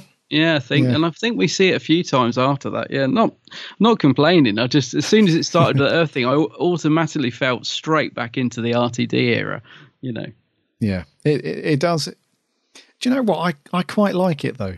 I do. Yeah, Do you know what? It, it does give it a certain uh, sort of visual flavour. You you know you know it's an RTD era story when you see the uh, the good old space scene and zooms into the. It's quite cool actually. So, talking of things we've seen before, um, while we're talking about that, what did you think about the fact that we get the Killer Santas and Killer Christmas trees back again? Because we see them in slightly different form, but we see them in in uh, the Christmas Invasion, Hmm. and then we get them in this again, slightly different. So this time we get Killer Baubles. um, but did you think did because I um, did you feel that was sort of RTD? You know, running out of ideas a bit, or did you think they worked you know, well in the story. What did you think about that? Because they're not really to do well. They do have a connection to the Racnoss, don't they, at the end? But it, you know, at the time, I remember thinking, "Oh, these guys again. What's what's this about?" But for me, I still think they work pretty well. I still really like them. Um, yeah, I think they. I, I really like the, the the actual design of the robots. You know, their helmets with the big black eyes and Mm. almost like alien esque. Um, yeah, I do. their a bit, design. Bit predator, aren't they? Yeah. Yeah. Um, so I, I really like those, but I think they're a really good. I think they're a really good addition because they're quite menacing, because they come across as harmless. Uh, you know, at face value. It's only the Doctor really that picks them out as a threat. In the you know, everyone else is just walking past them as they're playing the. Uh, they're like a little brass band, aren't they, in the street? And, Yeah. Uh, and uh, it's the Doctor that picks them out quite quickly and uh, and they are quite menacing. They're quite clever as well because they don't just go into attack mode when they see the Doctor because they lower their instruments, don't they, as if you know they're going to fire at him. But Yeah. then, but then something happens, like people walk in front or something like that, and then they they raise them back up, and they don't want to create attention. So they're quite clever as well. But I think they're a good. I quite like them. They're a good addition to the to this kind of story. Mm. I, I really like them. It's, it did strike me a little bit of um, uh, unoriginal. I was thinking, okay, so we kind of did that the year before. We're doing it again. It did feel a little bit lazy in terms of writing, um, but I don't mind because I really like them in the episode. If you see what I mean, I, it it uh, it did feel like he was just reusing what he'd done the year before. But I I, I think they work in some ways better in this story. Um, I remember RTD saying that he was much more pleased with the Santa masks in this because they're different, aren't they? Yeah. I remember him saying he was never happy with the ones in the Christmas Invasion, which is weird because I think I might prefer them. Um, but I remember he he got the ones he wanted for this story. They were a different design. I Mhm. think they had more money. I think he says. Yeah, Yeah. but no, they're good. Yeah, I think they work well. I like yeah. them. What do you reckon to the old explosive baubles?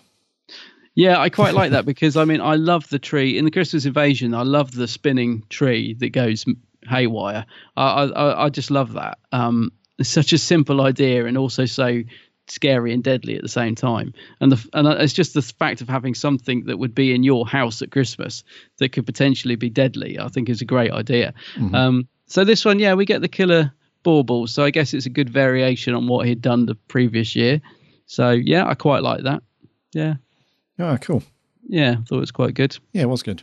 It's good when he plugs his Sonic into the sound system as well and blows blows to pieces. Oh, that's quite good. Ah, the sonic screwdriver. I wanted to mention this. Mm. So in this story, it's used quite a lot. Now, there was um, there was an interview that David Tennant had done. I think it was on one of the special features for one of the, the, the DVDs or Blu-rays for one of the series, where he had actually pushed back a bit on the usage of the sonic screwdriver because he didn't want it to be like the get out of jail free card. Every time the, jo- the doctor's in a bit of a jam, Mm. he sort of whips out the sonic, escapes, and that's it. You know, and there was, I think there was a couple of stories where initially we had the sonic screwdriver separated from the doctor, but then it was like whizzing across planets to find him and Yeah, right. um, and you know, so th- I think initially the sonic screwdriver was going to be used a lot more to help the doctor out of these impossible jams, and you know, Mm. and I think that I think David Tennant said, you know, this this is a bit ludicrous. You know, the doctor should be able to get out of these situations using his wit and his intelligence and his detective skills, and he shouldn't every time he hits a hurdle, he shouldn't have to get his sonic screwdriver out and and and and sort it out. You know, it's, it's it, becomes too much of a crutch. Yeah, it's like a magic wand. A magic Yeah. wand, yeah. Mm. Um, but I did notice that it's used a lot in this story. Now, what, what do you feel? Because personally, I, you know, you and I, we both love a good sonic screwdriver. Mm. Um, but I did feel that there was a couple of times where it was used an awful lot. So it's used, um, uh, you know, at the cash machine. It's used um, on mobile phones. It's used um, on computers. It's used on doors. It's used on, you know, quite a few things in this episode. So does that bother you, or don't you mind it? You think it's all good? Actually, well, it's funny you say that because I hadn't picked up on it watching this yesterday, but now you've now you've pointed it out. yeah, it's a very good point. Actually, it does get used a lot in this, doesn't Hmm. it? It's like like you said, the cash machine and all that, and the phone. Yeah, I hadn't really noticed it, but now you've pointed it out.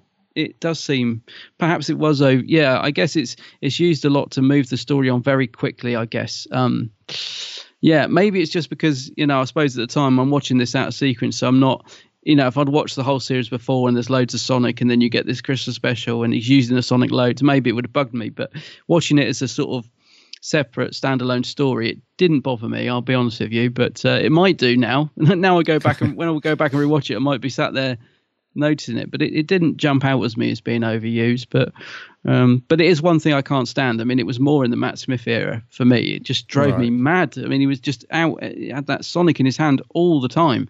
Um, whereas I don't think Tennant's Doctor did it as much. So, but you are right. It does get used a lot in this one. To be fair, yeah. Yeah, I'm not sure. I mean, it didn't really bother me too much as I was watching No. it. Um, but there was a couple of times where I thought, uh, this doesn't really need, doesn't really need the Sonic to. I mean, there was. I really liked a couple of times it was used, and it was quite funny where um, the Doctor sort of uses it on the cash point, and it starts spitting out loads of money. As oh, that's the distraction. Yeah, from when the um, the robot Santas are about to open fire That's it. he, Yeah, he, does buzzes that. the cash point in it. Yeah, Yeah. that's a distraction. Yeah, but um, and there's another time where um, he uses it on the mobile phone when he's at when Donna and him and Donna arrive at her wedding reception. That everyone's really enjoying themselves at. That's funny. Um, yeah. he borrows that guy's phone and he does a search for um, the name of the company where Lance and Donna work, and he it. gives it a bit of an extra buzz, you know, and it like goes whizzing off and gets all the information. So I quite like that. That's you know, a couple of times it was used as cool, but I just yeah, it was a couple of times where I thought, oh, you don't really need to to use it now. Mm. Um, but it didn't really detract too much. I just wondered if you'd noticed how much it was used. No, I must admit I didn't, but it, it- yeah, I can see where you're coming from. I'll tell you one thing that did slightly bug me because there's not there's not much actually in this episode that does. I, Hmm. I enjoyed pretty much all of it. Um, there were it was that that scene you were just talking about where they get to Donna's reception and uh, and they're all having it without her. I thought was really fun. But then we get a bit of the Doctor moping around after Rose, which um, it, doesn't actually bother me, but it kind of like I suppose because that's all from the previous series. I was thinking, oh yeah, let's just get on with the story. We don't need all this. But you know, the the sort of Rose reference and the Doctor moping around, you know, slightly because that that scene seemed to go on quite a while actually. When he's he's watching them dance and he has flashbacks to him and Rose sort of dancing, doesn't he, Yeah. from whatever story? And um, yeah, it's not a big. It didn't didn't really bother me to be honest, but it did sort of take me out of the story a bit. I was just wanting it to move on at that point because, you know, you don't see Tom Baker's Doctor moping around after Sarah Jane or anything like that. You know, it just seemed a little bit self indulgent um, for for a while. But yeah, that's the only thing that really stood out to me. Was the Yeah. and the, the very last reference as well is um, her name was Rose, and he's, he's still sort of Yeah. you know going on about it. I mean, the, the, it's much better actually at the start where um, Donna finds Rose's jacket on the side. I mean hmm. that that for me is a better scene because you that's at the start and it would have just happened, and I think that would have been nice if we'd have just had that and then we'd have moved on Moved after. on. But yeah, Yeah. yeah, But then we get a bit more moping around. Yeah, because hmm. we have it at the end as well. The, the, in fact, the very Mm. last sentence of the episode, isn't it? It's what was her name? And Her name was Rose. I didn't like that as a last sentence. I'll be honest with you. no, I didn't. He sort of chokes up a bit, doesn't he? It's like hmm. you know, because the same as you. I thought at the beginning it's okay because you, you know, and I like that. Happened. And I like that Russell T Davies does this, where he acknowledges previous storylines and characters. He doesn't go too mad with it, but I think in this one he did over egg it just a little bit. And I would- think so. Yeah, and I would rather a more happier, upbeat ending between him and the Doctor at the end, rather than you know he choking he's choking up about Rose and then he goes off quite moodily. Um, but Me interest- too, mate, because I love that ending. Mm, I, I thought yeah. the scene between him and Donna at the end is, is a great scene because she's like telling him, you know, go and find someone. And he's like, no, I'm fine. She's like, no, no, no, you, you need somebody to stop you. And I, and I thought, this is brilliant. Mm-hmm. Absolutely loving this. Then he does the snow, and okay, it's a bit cheesy, but it's still great. and then it's just that last line is, her name was Rose. It's like, oh, no, we, we've moved on. We've had a good adventure. You've done all the Rose stuff. Yeah, You know, I just didn't like that last line, but yeah, I read you. They actually had to rein in a little bit of the whole Rose thing, you know, because they did film a scene where when Donna finds Rose's shirt, you know, the purple shirt that Rose had on. Yeah. Um, they actually filmed a scene where the doctor sort of gets quite angry and snatches it from her and goes to the doors and sort of just throws it out into space. Um, and uh, and comes back in and he's you know he, he he's plays it a bit moody still, and they cut it out because it was just they felt it was uh, just a bit OTT and a bit melodramatic. Mm. Um, so they actually had to dial in, you know, some of the whole, you know, angst and upset about Rose. And I'm glad they did because it's more than enough, you know, what we actually ended up with in the broadcast. Yeah, I'm uh, glad they cut that. I'm glad they cut. I can see why it was needed at the time. I just think when you're watching it as a standalone, it Yeah. it slightly slows the, the story up a little bit. Yeah. Yeah. And um, the only sort of one a tiny little ounce of sort of saving grace for me is that, uh, like you, I don't really agree with the last words of the story, and it does end on a little bit of a. But having said that, you know, that is what Doctor Who does very well sometimes, where it doesn't give you that happy ending that you were expecting. Mm. Sometimes it does leave you a little bit not sad, but it leaves you a little bit kind of, uh, you know, unex- you know, you were because it's a Christmas special when they're normally like, you know, to quote you earlier, a bit of a romp and a bit of a, Mm. you know, a bit of an adventure. Um, you know, maybe we were expecting this the episode to end on just a bit of a joke and a laugh between the two of them, and it does sort of hit you that oh, that's not what I was expecting it to end on. Mm. So it does give you know sometimes Doctor Who sometimes is about melancholy and uh, and that stuff. So in a way, it doesn't end predictably, but at the same time, it's still a little bit of a oh here we go, you know more Rose, more more mentions of Rose. So It's a good point actually because it's a t- sort of talking about the ending. It's it does for such a because a lot of there is a lot of comedy in this and it is quite light-hearted, especially at the beginning.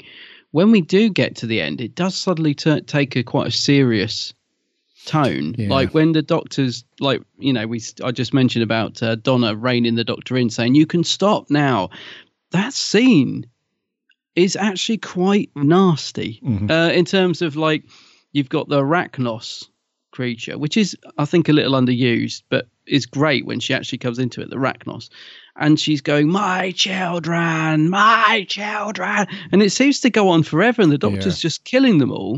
And I was thinking, this is quite dark stuff mm-hmm. for, for what has been quite a light episode. And like you said, I think that's like you know, it's quite a good thing because if you'd have had all the humour right to the end, you know, the episode wouldn't be as good. But but I was sat there thinking, this is this is quite dark for something going out on Christmas Day. You know, it's a family slot like that's. She's really screeching like about her kid children being murdered by the Doctor, who's just stood there and seems to have lost the plot for you know for a minute. Does? He's really like lost it at that point, and Donna's like you know brings him back down to earth, and it's a. I think it's quite a powerful scene, personally. I think it's a it's a quite a dark scene, but I think it's quite a, because it really pushes Donna to the forefront. It just Yeah. shows that Yeah. the Doctor needed somebody because he's I don't know he's he's just sort of I don't know lost it at that point, isn't he? Yeah, that's an amazing scene. That It is a great scene, yeah. yeah, and it is dark be- because, and we they have touched on it a few times in Doctor Who, where, um, and well, an example I can think of would be a town called Mercy, where the Doctor is more than willing to just you know fling this guy over the the border so that the cyborg can have him.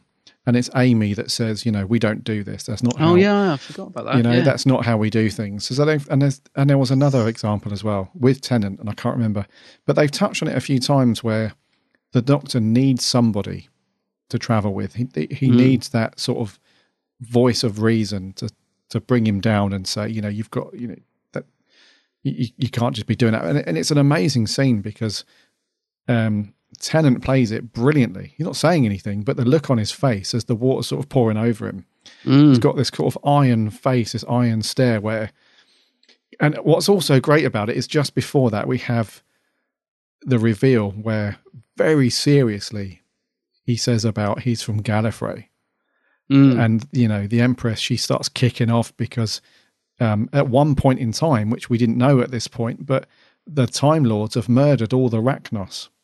yeah.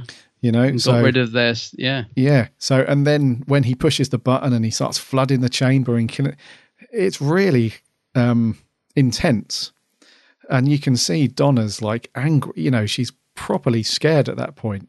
You know, Mm. because he just won't stop, and it's her And- that says you can stop now. And and she's got the compassion, hasn't she? Because that's what I love about the the scene of them just talking outside a house. Is like she's talking about Lance, and she says, "Well, he deserved to die." And the doctor just looks at her and goes, "You don't really mean that, though, do you?" And she's like, "Not really." So she's like, and that's quite, you know, I think that's the humor, the human side of Donna is, is and Yeah. something we can relate to is that we say things in anger, saying, "Well, they deserve that."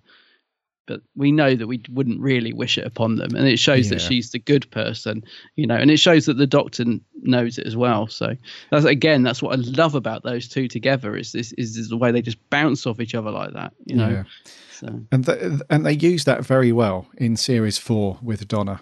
oh yes. Um, one one example that springs to mind is the Planet of the Ood.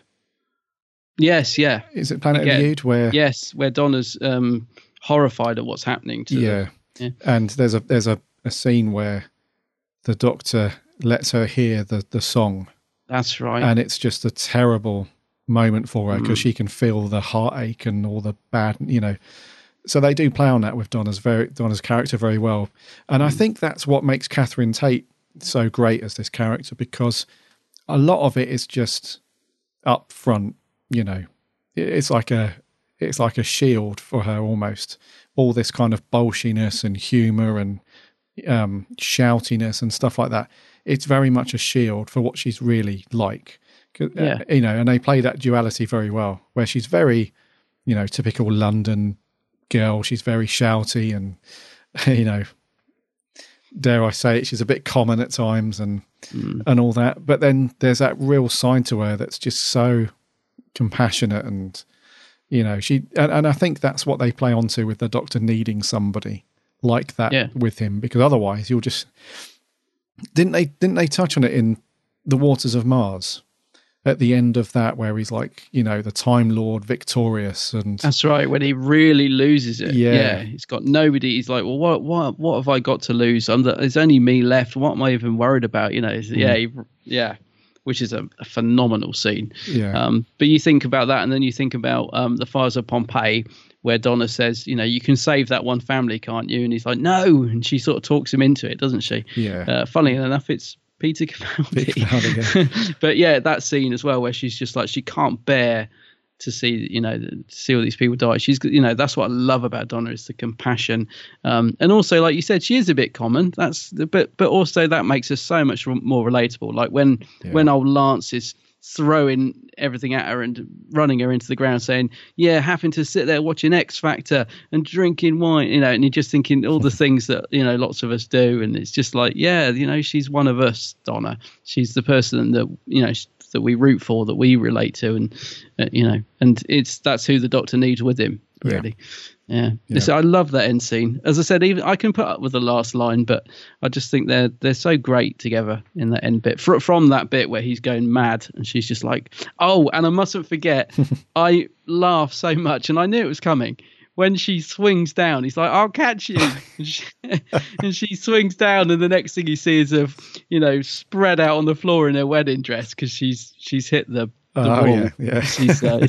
I, so I thought it was so funny. I really did like, you know, it, you could see it coming a mile off, but it was still really funny. Just because she's in her wedding dress and that, isn't it? yeah, So and she's really grumpy. She's like, thanks. Yeah. Or something. And then she just sort of flops down.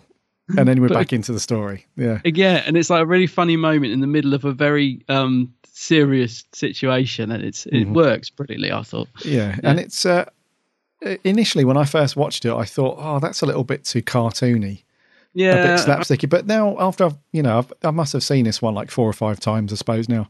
Mm. And the more I watch it, the more I appreciate. it. It's just a, a really funny little, um, cool moment. You know that I think we need those moments in it to make it a Christmas. You know, because a Christmas special yeah. needs to be, you know, a little bit more exaggerated at times because it's meant to be all the family at Christmas Day. You've all had dinner and you've had a few drinks. You know, it needs to be something really fun uh, most of the time to watch. Yeah, So I, I a- do appreciate it. Yeah. and a lot of this is fun. I think I kept thinking that all the way through because I, I watched this at Christmas when it was on. Um, I can't remember if I was with my family or not. I probably would have been because we we're always together at Christmas. But as I think I said on a few podcasts back, we used to Doctor Who used to be on in our house every Christmas, um, and it hasn't over the last few years. It just hasn't been on. I've given up trying to watch it, and I always watch it when I come back on my own. But back in the sort of Tennant era, we would always put it on and watch it as a family, although not necessarily everyone would be listening to it, but they would laugh at the right moments and then chat and you know, and I'm sure that this this would have gone down really well. I can't remember now, but you know, uh, moments like that would have definitely got a laugh, you know, Yeah. from from who I was with and stuff. Yeah. Yeah. And I think um, before we move on to um, Donna and David Tennant and, and Lance's character in more detail, um, we mentioned um, the direction. I think all of the scene, because there's a, quite a lot going on in this story, um, because we have like the external shots when they're in uh, Cardiff, which is supposed to be Oxford Street. Um, we have the office block stuff. We have the basement stuff. We have the really funny um, uh, CGI moments when they're on top of the the flood um, barriers on, Oh, on yeah. the Thames and stuff.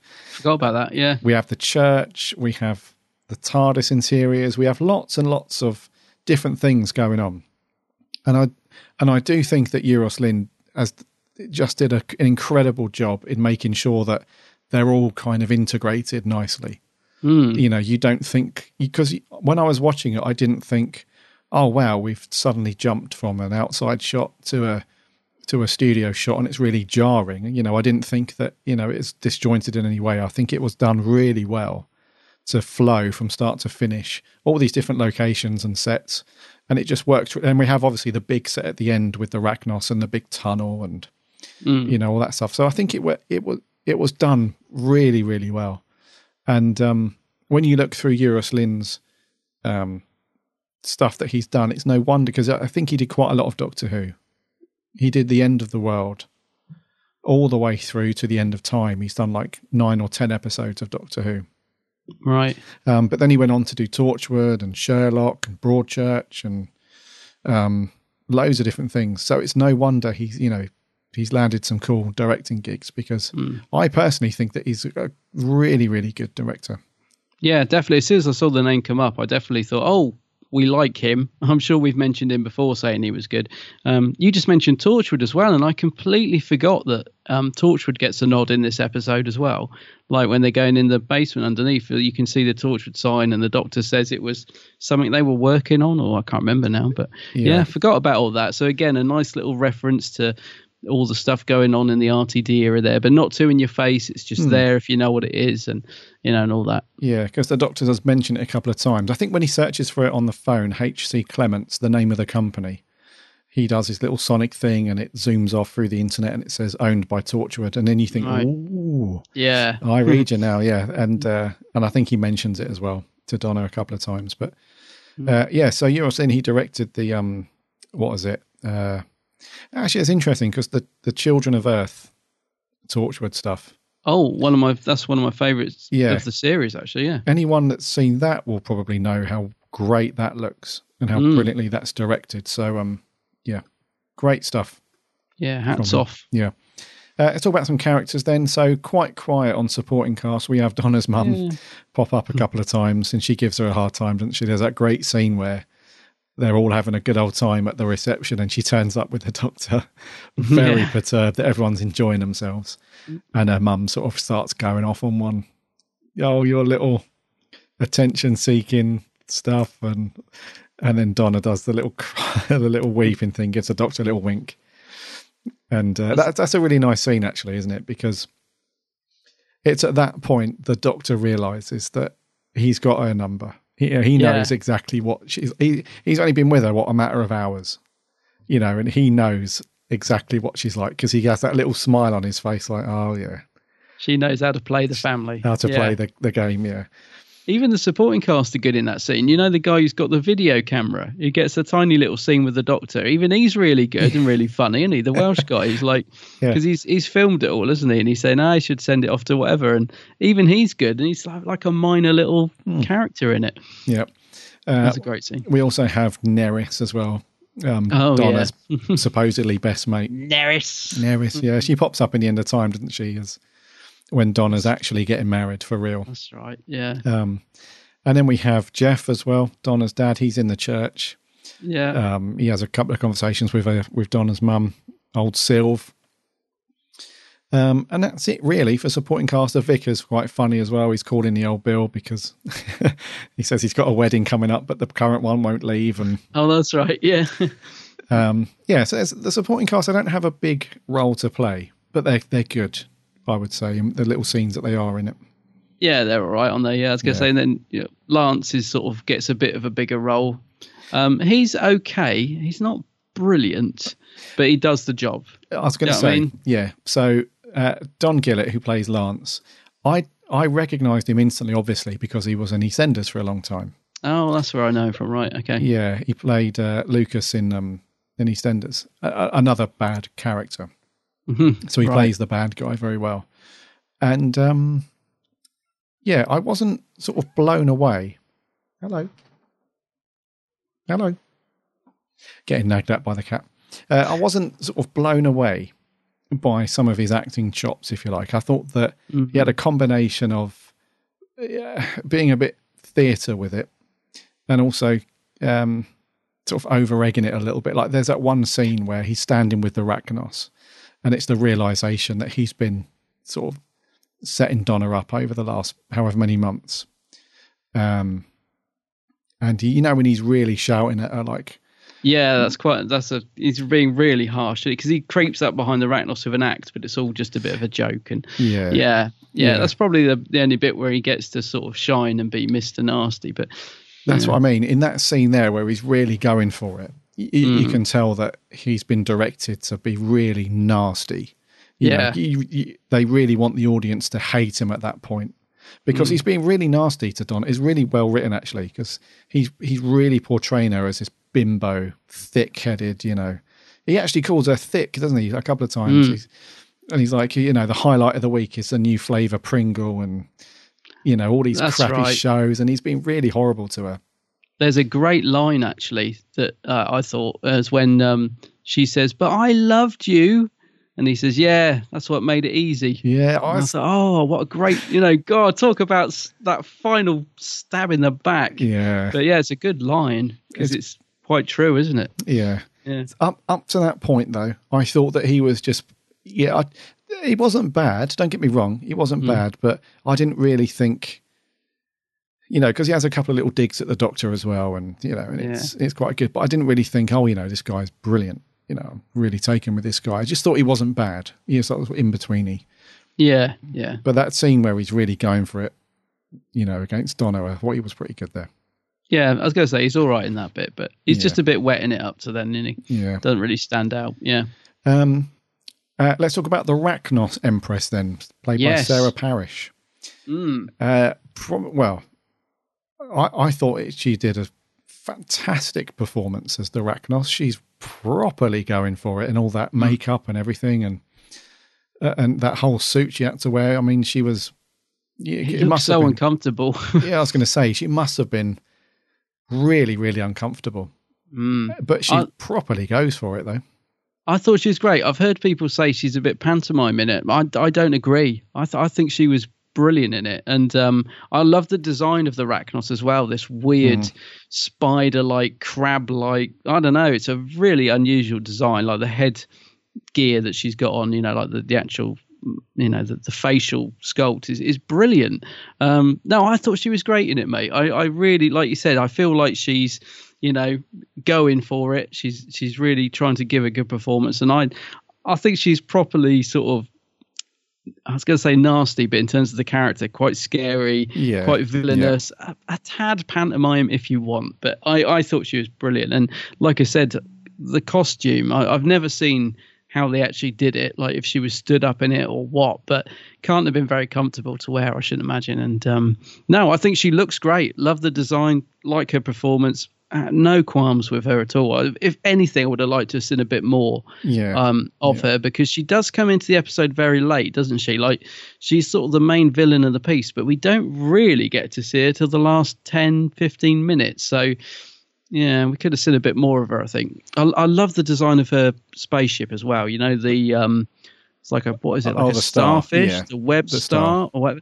Just a lovely, simple design. Mm. And when it's shooting, you know, laser bolts down to Earth, it just looks fantastic, I thought. Very cool. So yeah, Yeah. very nice design work going on the episode. So, but she was good. I liked her. Yeah, I thought she was really good. And if you need to put a face, a proper face to to to the actress, if anyone saw the last series of Broadchurch, Oh yeah, she played um, uh, the character of Kath. So the guy who owns the garage, who got accused quite early on, her husband, her, you know, the woman that works in the shop, and her husband owns the garage. Oh. Yeah, the the the lady that got who had the unfortunate incident, yeah, her best friend with the blonde hair.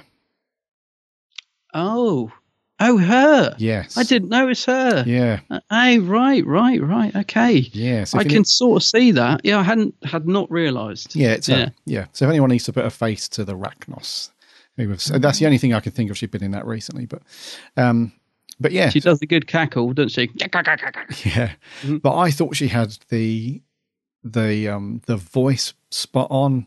You know, I thought she had the movement and everything. She just had a real alien, you know, quite horrible way about her because at, you know, Yeah. at the end of the day, she's a giant spider.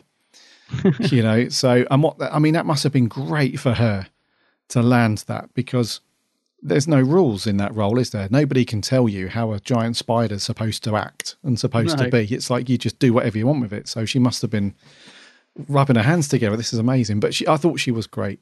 I just when- like you. I want to see more of her. and when she's screaming about her children as well, she, you know, it's it's properly horrible. Um, she's really sort of acting under that suit really well. I thought because it it sells it to me. She's properly going for it. And she, my children.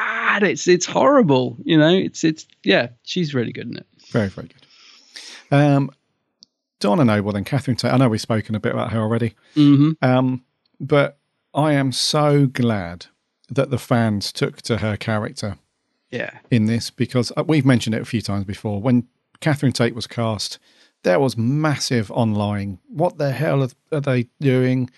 You know, we don't want some stupid one-liner comedian, you know, playing this in Doctor Who. What are they? You know, Mm. I think there was more negative reaction than there was positive um, when she was cast. But then, crikey, did she land?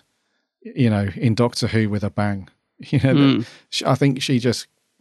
There are some scenes where she just takes over, and rightly so. Um, and I think a lot of people didn't realize how good an actress she is Yeah. because they're used to seeing her as just sort of silly sketches and you know these little comedic bits but she's got a great range to her. i mean she plays like real sort of heartache and and upset really well she's obviously very funny um, but she also plays it quite straight at times as well which is needed Mm. um, so i i i think she's one of the best characters in modern doctor who i really do i think she's got such a she just made such an impact when she came on and then we didn't see her for a bit. And then when she came back, it was just brilliant watching her in it. You know, as a regular, Yeah. was just so good. So I don't know about you, how you feel about her character and and Catherine Tate, but I think she's brilliant. Well, well, hands up. I was one of those that when she got announced um, as full time companion, I was just like, "Are you kidding me? No way! This is going to be disaster." Blah blah blah. She is one of my, you know, I mean, I was totally wrong. Hands up. She is one of my favorite characters uh, since the sh- show returned. Um, I think she's still my favorite companion, and Bill gave her a bit of um, run for her money. Actually, uh, I thought Bill was really good, but but I still actually like Donna the best. I think she's my favorite companion since the series returned. She, you know, she does bring the comedy to it. As I said in the start of this episode, they. She is a little bit like one of her characters from her sketch show when she's doing the whole. What did she say? You are, and I can't remember like the whole beginning bit in the TARDIS. Oh, She yeah. is a little bit. She is a little bit caricature at the start. Um, but I, I I loved her in this episode, and she just goes on to be fantastic in series four. I mean, they really bring home her character development in series four. Um, so she's in my memory. I was thinking she was a bit sort of hit and miss in this in this one because I thought she didn't really find her feet to the the full series, series four. But going back and watching it, no, she's apart from the first ten minutes, when once she settles into it, she's fantastic in it. The scenes with Tennant where she's you know, just bringing the performance down. A fan, you know, really, really strong. Especially the end where she's telling him to rein it in. You know, yeah, she she's great in it. I, I really, really like her performance. I'd I'd happily watch this again and again. I enjoyed this this story a lot, and and most of that is because of her. Yeah, You know, and her and Tennant together, they're, they're just just brilliant. Yeah. yeah, and there doesn't seem to be any lapse in her character either. When we see No. after we've seen her in this, and then she pops up again in Partners in Crime. Yeah. I think um, there, it's almost like she was never gone. Yeah, that's right. Yeah. She, I mean, that's real a, a testament to her as, as as an actress, really, because she just goes straight back into it as Mm. Donna Noble, and it's yeah, it's brilliant. But in this particular episode, um, I was quite surprised at some of the scenes where she's because I initially I thought she was just going to be very very shouty and funny. That was going to be it. Mm. Um, Yeah. But yeah, I was quite surprised at some of the scenes where she does get to play it a bit quieter and you know she's upset a few times. So, but yeah, I think she's great in this. Really cool. That's when she's at her best, actually. You know, I love the scene of her and, and Tennant together on that um, skyscraper, or whatever, the, the the rooftop building. Oh yeah, and they're just that that's a lovely quiet scene of them just staring out, you know, on the buildings and just having a chat, getting to know each other. And he gives her the ring, and he's saying, "Oh, this will protect you. Um, uh, with this ring, I thee buy a damp buy or whatever." damp. Yeah. Yeah. it's just such a lovely scene, and that's for me where she really starts to Yeah. to win me over. Yeah. Good stuff. Mm. What about Tennant in this? great and much better than I remember, which might sound strange because I do like David Tennant's Doctor, but he's really good in this, and I. I don't know why it surprises me, but it does. I think I often think of him as sort of going through the motions a bit, especially in the Christmas special early on. I, I don't know. I just was surprised how how engaging he is on screen. I kind of I think I felt in my memory that perhaps Donna overshadowed him a bit in this story. Um, but rewatching it again yesterday, I realised that actually they're just they're both electric when they're on screen, and uh, he's he's really good in it. Absolutely, I can't fault his performance one jot in this story. Um, yeah, I'm going to agree with that, mate. Yeah, I um, it it always does shock you just how brilliant he is at times. Yeah. as as that character. I mean, I mean, in this he plays. Yeah, he does have his mopey moments, and he does Mm. have those moments where he's a bit shouty, like he does have in some episodes. But I think that's just part of. I think that's very, very intentional on his part. He's just really, just, and he's properly going for it. And, it's, and the thing I like about there are some episodes with Tennant, and this is one of them, where we see all of the emotions from Tennant Yes. played so well. He has his funny moments, he has his dark moments, he's somber, he's, you know, just. And there's also these funny moments where he's just very um, observational, where he's kind of in the scene, but, you know, that there's one scene where, like, when they go to the wedding reception, and it's all about Donna, and he's just kind of there and he gives her that little smile when she winks at him, and then he just hangs out at the bar. You Just know, taking it in. Just yeah, and he's and he's Mm. not really doing much, but he's he, he's just playing it very well still. Mm. Um, and it, and I just love that about some episodes that he's in where we just see all of that stuff from him in a short space of time, and at the end of it, you just sit there and think, "Crikey, that was good," and "Crikey, Mm. he was good." This is definitely one for me. I definitely, I mean that I really did feel that. Like when he goes off in the TARDIS at the end, I really thought to myself, Tennant was bang on in that episode. You know, Yeah. he, he really was because there are there are times when I mean it feels like he's really thrown himself into it, and I, I wonder if a lot of that's due to the chemistry of him and Tate. But he feels like he's really thrown himself into this episode. But Mm-hmm. if I compare it to him in um, what's the one with the red bus, Planet of the Dead, is it? You know, the one with the Oh, yeah. bus in the desert, and that, for me, that one just feels like he's just I don't know, just sort of going through the motions a bit. It's not, you know, he's giving a bit of anger, he's giving a bit of comedy, but it doesn't feel like he's giving 100% to me. Looking right. at that story, I mean, when we reviewed it, I felt exactly the same. Watching this back, I can see that he's giving everything. Like in the scene in the taxi chase, he's rocking all over the place, and he's really throwing himself into the part. And um, yeah, absolutely bang on in this one for me. Yeah, I agree, mate. Yeah. Totally agree. Uh, anything else you want to mention before we get on to scores? No, I just want to ask you what you thought of Murray's music because it is very, it is very prominent in this episode. Being a Uh-huh. Christmas special, they always seem to ramp up the the music even more, and it, it for me very good, but at times a little intrusive. But I do love the song at Don, Donna's wedding, the Rome. What is it? Love's got a Rome or something. His Uh, that song that he yeah. composed. That yeah. Yeah. So a, a little bit OTT at times for me at the beginning, like a lot of um, what I would call fast music. It's all very jolly. A Mhm. little bit over the top at times, but still very good. I just wondered how you felt about his score. Um, yeah, I thought it was a little bit. Um, uh, well, I didn't have any complaints to be honest with you. Uh, it, but it does over. Uh, th- this was one issue that we have with um, the pre. Well, actually, with most of Modern Who, where the the music does thunder in quite Yeah. heavily at times, so the balance doesn't seem to be there. Where it's quiet, and then all of a sudden it's like bang! It's like whoa! You know, the music's in your face, and which is kind of cool for the action sequences. But yeah, it does. I see what you mean. There's a lot of big band in this one, isn't there? But then it's a Christmas special. We tend to get that. But Mhm. yeah, no real complaints. But it, there were just the odd moment where I was like, God, blimey, rein it in a bit, Murray. Yeah. yeah. Uh, nothing else from me. The only thing that um, I wish I'd have seen, and it's not related to the review of the episode, but um, when the Doctor Who experience was in London, they had the full size Racnoss model on display, and they've not had it Oh, at Cardiff. wow. No. Yeah, like the they made a full on proper detailed life size thing for some of the shots, and it looks really good. But they've never shown it at Cardiff for some reason. But yeah, wish I'd have seen that when it was in London. But Yeah, I'd love to see that. I wonder where wonder where it is. Wonder where it's in storage. it's in Yeah. someone's garage somewhere. Maybe the legs have fell off. Maybe it needs a bit of a uh, repair work done. Yeah. um, yeah, nothing else to mention, mate. Let's get on to it. I think it's my turn to go first. Yeah. Uh, and I'm going to give this a nine out of 10. A nine. Yeah, I love it. You love it. Um, I'm slightly behind you. I'm an eight, a very strong eight. I, I very much enjoyed it, Oh, cool, cool. but not quite a nine for me, but an eight. Not quite a nine. That's fair enough. It's a good score. Uh, right, what did our beautiful listeners think? Mm. Uh, let's get. We got uh, a few audios in. Let's do the first one. Uh, this is uh, Sammy Satine. G'day, Gary and Adam. Sammy Satine here.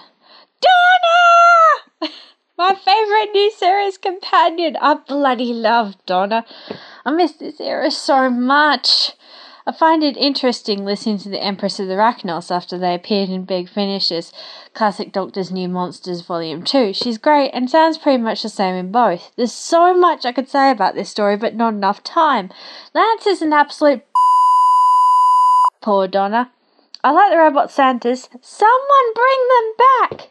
And of course, David is brilliant. He's my doctor and an amazing actor. I just love him. I also want to mention the kids' reactions to the TARDIS on the freeway. They were great. 10 out of 10. See ya! 10 out of 10. 10 out of 10. Yeah. I heard that that expletive deletive creeping in there. Yeah, I had to censor uh, Sammy there. Her Aussie, her Aussiness uh, kind of got the better of it, actually. But yeah, thank you very much, Sammy. 10 out of 10. 10 out of Wow. Uh, over on Twitter, Davros says The Runaway Bride was action who at its peak. Uh, Fast and Furious from the off, and the chase sequence was James Bond esque. Uh, it was not the greatest episode, but it is one of the better Christmas specials. So 7.5. Glad you Mm. boys are back. Cheers. Uh, let's do another audio clip. Uh, this is Joe Sweeney. The Runaway Bride is one of the is one of my top three favourites in the Who era, and and is up there with The Snowman and Voyage of the Damned. Um, and also, I've I, I thought it was new, it was fresh, and and also it's a, it has a combination of um, action packed a little bit. There's um, it's fun, silliness and um, and it's light-hearted as well. And and Donna, I really adore Donna. She's she's more um, she's more um, um, she's more feisty um, in with her character. And, uh, and also her her and the doctor make such a perfect duo and that's why I really like like like like them in in series 4 because because they're just so perfect together and and and, and I would say Donna is one of my favorite companions, along with um, Bill and Martha. And David Tennant was just superb in it as always. Um, the Racnoss was okay, um, but I do like the, the, the uh, um. Uh, um, what do you call them? Um, the Killer Santas and the and the or the or the Sycorax.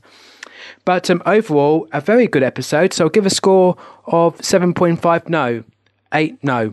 Ah, w- w- w- what the heck? Uh, um, eight out of ten. Hope you enjoy podcast, guys. Speak soon. Take care. Bye bye for now. Thank you, Joe. Cheers, Joe. Struggling to decide a score there, which I can relate to actually. Yeah. Went with an eight. Not bad. Yes. Uh, back on Twitter, Dooley says, Cannot wait for this one. Intrigued to see what your views are, as it's a very mixed episode amongst fans. Hmm. Mm. Uh, Daniel Fox says, An hour of fun. Donna and Tennant's dynamic is great to watch, a great script, and a treat from Russell. I love the car chase scene. He gives it a 9 out of 10. Nine. Same as you. Yeah. Uh, over on Facebook, Lee Clow says, arguably the weakest RTD Christmas special, but still better than most of Moffat's. Yeah. Uh, he says it's a strong episode with lots of humour, uh, which is needed at Christmas, but still containing some serious scenes. Tennant is always brilliant, uh, and his performance, especially in the scene when killing the Arachnos' children. Uh, Donna is brilliant at showing a very dynamic, uh, a very different dynamic between a doctor and a companion uh, than that than what we've seen in the previous series. Uh, very enjoyable. Six point five. Oh, okay. Fair enough. Uh, continuing with the audio stuff, this is Owen Daly. Hello, Gary and Adam. Hope you're both well and enjoying the show this week. So, the Runaway Bride 2006 Christmas special. This is not necessarily a bad Christmas special, but it's not really one of the greats. Um, it's just average, I think. It's an average episode. I wouldn't rush back to watch it, but I would enjoy it when I watch it. It's fun, it's quick, it's um, it's not over the top Christmassy, and it's just a bit. It's just a great watch, I think. Um, introduces Donna, a great companion. It has great villains. The Racnoss, I really like them, and I was really happy uh, when they returned in this month's Classic Doctors New Monsters two. Uh, I think Lance, uh, Lance, whatever his surname was, he was a great villain. You really do hate him at the end, and the I think just it's a great story. Uh, Dave Tennant's great in it, especially at the end. Um, when he nearly overkills the Racnoss, and you have Donna trying to tell him to stop. I think that's a really powerful moment, and I think David Tennant really gives this his all. So overall, I think I do like. Uh, well, sorry, I do like the uh, Runaway Bride. Uh, I'll give it a seven out of ten. It's just a solid story. Thanks for listening, and enjoy the rest of the show. Seven. Seven, yeah, seven. His right. surname was Bennett, by the way. I've got it in front of me. Lance Bennett. Ah, there we go. That's the name, the evil name. Uh, continuing on Facebook, Miles McKenzie says he absolutely adores this episode. Uh, love David and Catherine's chemistry. Uh, one thing I love is how much fun it is. Uh, Mm. however, the for the Racnoss, it wasn't much, uh, and would have loved to have seen uh, more of her. But those final scenes more than make up for it. He gives it a nine out of ten. Okay, yeah, nine. Uh, Maria Kaliticil says, I really enjoyed this Christmas special more than any other. I think uh, it's the one I've watched most. David and Catherine are fabulous together, my favourite pairing in the 10th Doctor's era. Uh, she goes on to say, The motorway chase is thrilling, seeing the TARDIS flying through the motorway and the children getting all overexcited when Donna is saved and the TARDIS disappears. A child's fantasy fulfilled. Um, I like seeing the darkness in the Doctor against the Racnoss and Donna stopping him. Uh, Sarah Parish is a is a decent if melodramatic villain. It was all great fun. Yes. Dean Jones, not the best story, but good fun. Tennant and Tate work brilliantly off of each other, well paced. Uh, I like some, but not all of the humour. And Murray Gold once again does a good job with the music. Uh, Donna can be a little bit marmite every now and then, uh, but couldn't have done it. Couldn't have could have done without the sequence of the kids cheering in the car. Oh, I Uh, like that bit. Yeah, and since my opinions on Rose Tyler have changed, uh, the constant mentions do take out of the story slightly. Uh, Mhm. Seven out of ten. Fair enough. Uh, let's do another audio clip. Uh, this is Loopy Loo. Okay, you know what? I just loved absolutely everything about this episode. So instead of the usual review, I'm going to read you a little poem we wrote. There once was a runaway bride who drank coffee and very nearly died. The Racnoss was beaten and Lance was eaten. Thanks to the doctor, Donna survived. I will just add one little thing, and that is that I thought Sarah Parish was absolutely phenomenal as the Queen Racnoss. She's just she's just brilliant. Uh, so I would give this a ten out of ten. Ten. I love the poem. Very good poem. Thank you very much, Lou. Brilliant. Uh, 10 out of 10. Wow. 10 out of 10. Uh, let's rattle through these last few ones on Facebook. Then we got our last audio clip. So Martin Arnold says, if there ever was an episode for which the score 7 out of 10 was made for, it's this one. uh, a straight down the line, average, fun Who episode. Not outstanding, not awful. Uh, the Racnoss was a decent villain who had personality and even some pathos. Uh, I've, I've seen worse, but I've also seen better. At least the Doctor was awake this time around. A Yes, true. a little dig there to the Christmas invasion. Leslie Shergold says the most positive thing I can say is that the Runaway Bride was bang on average. Uh, Donna is great throughout series four and proves the doubters wrong, but only becomes tolerable in this from the rooftop scene onwards. No. Uh, yeah, Sarah well, Parish hams it up with extra relish as the Racnoss and Tennant holds it all together. Five out of ten. Okay. Uh, Sir Jake of the Burt Whistle says, I really like this episode. I thought Donna was amazing. No wonder they brought her back for series four. The only problem I have is Lance was a bit annoying. But other than that, nine out of 10. Yeah. Uh, Joseph Howarth, oh dear God, this thing, this Christmas special, God help me. uh, all right, um, let's get a few positives out of the way. Tennant is brilliant. Um, uh, and is pretty much intro- introduced to the Doctor's darker side, the 10th Doctor's darker side. TARDIS, get off. Just wants to be on the podcast. She does every week now, doesn't she? Mm. She just, yeah, go away. Ridiculous animal. Right. Um, Joseph Howarth goes on to say uh, the killer Santas and the killer Christmas trees again. That's just lazy writing, um, as they were used from the Christmas invasion. Um, and anyone before and before anyone chews me out for saying this, Donna Noble is one of my favourite companions, plain and simple. Uh, probably one of the best new series, uh, probably the best new series come up with, or maybe in the entire show itself. Uh, but that doesn't stop her from having a bad first appearance, oh dear. Uh, she was obnoxious, annoying, spoilt, and otherwise rude to the Doctor at many points in the story. Oh dear. Oh. Oh, uh, goes on to say, I can see Russell T Davies was at least trying with this one, but not the worst special. The that honour goes to the Husbands of River Song. No. But it's still not great either, and he can only rate it a 4.5. Oh dear, not impressed with it. Uh, Jake Bottomley says this was the first Christmas special that I saw. Really enjoyed the story and the characters. I'll give it a 7.5. Jason Thayer, I fell in love with Donna right away. They were hilarious. Rehashing the robot Santas was a bit much, but 8 out of 10. And lastly, Dooley Johnson says, I thought the episode was all right. The thing I liked most about it was setting up the future episodes like Turn Left and Donna's returning partners of crime. Uh, since Donna had already seen the TARDIS and understood everything, we didn't get the annual O. My goodness, it's bigger on the inside. True. Yeah. In the first episode of Series 4, which made me happy because that can get old quickly. True. And our final audio clip this is Lewis Palmer. Hey, Big Blue Box podcast guys. Um, this is weird. I haven't sent in an audio clip before, but maybe this will become a regular thing. Maybe not. Who knows? But I wanted to do it for the Runaway Bride because I feel like I can't really uh, voice my thoughts for this story in just a uh, you know a written review. So I will do this audio clip. Anyway, it's been 22 seconds. I better get on with the review. I always liked the Runaway Bride. I always thought it was a fun story, nice easy watch. Uh, I find the Racnoss quite creepy and scary. I think it's the human eyes. It just ugh, it quite creepy and the way she talks and everything. I like to see the return the, of the pilot fish, albeit with a slight redesign. Uh, and uh, it's got some great lines as well. Santa's a robot. Uh, mm-hmm. I really like the introduction to Donna. I think the action scene in the on the sort of motorway is really cool. And yeah, I just I really like it. Uh, seven out of ten for me. See you guys later. Thank you very much, Lewis. Cheers, Lewis. You should make it a regular thing. Save our vocal cords, Lewis. Absolutely, mate. Yes. uh, so that's going to do for all the official stuff. Did you have anything through on the Geeks handbag? Yeah, just a couple. I'll rattle through these. So Charlie Turner says uh, this story is spectacular. The first adventure to feature the best companion of the revived series, Donna Noble. He gives it nine out of ten. Matt Whelan, a fantastic festive special with a great storyline, some really funny moments with Catherine, stunning visuals, particularly the scene of the TARDIS chasing the taxi down the motorway. Uh, it's his second favourite Christmas special after Voyage of the Damned. He gives it 9 out of 10 as well. A 9, wow. A 9, 9, so it's two nines. Hendrix Chaplin, uh, one of the best Christmas specials, lighter than the normal episode, silly and wonderful. Runaway Bride was perfect for Christmas Day romp. It's fun, 7 out of 10. so yeah, uh, I love that. Rob Jones just finished it in my new Who marathon, and it's an incredible story. He says, full of humour and excitement, like any Christmas special should be. Love to see more Christmas specials done like this under Chibnall's era, especially with guest stars as a companion. Thanks, Rob. Patrick Sherwood, fantastic story. Love it to pieces. One of the best Doctor Who stories in the new series, he says, and he gives it a 10 out of 10. Wow. And finally, Jake Kant simply says, I love it.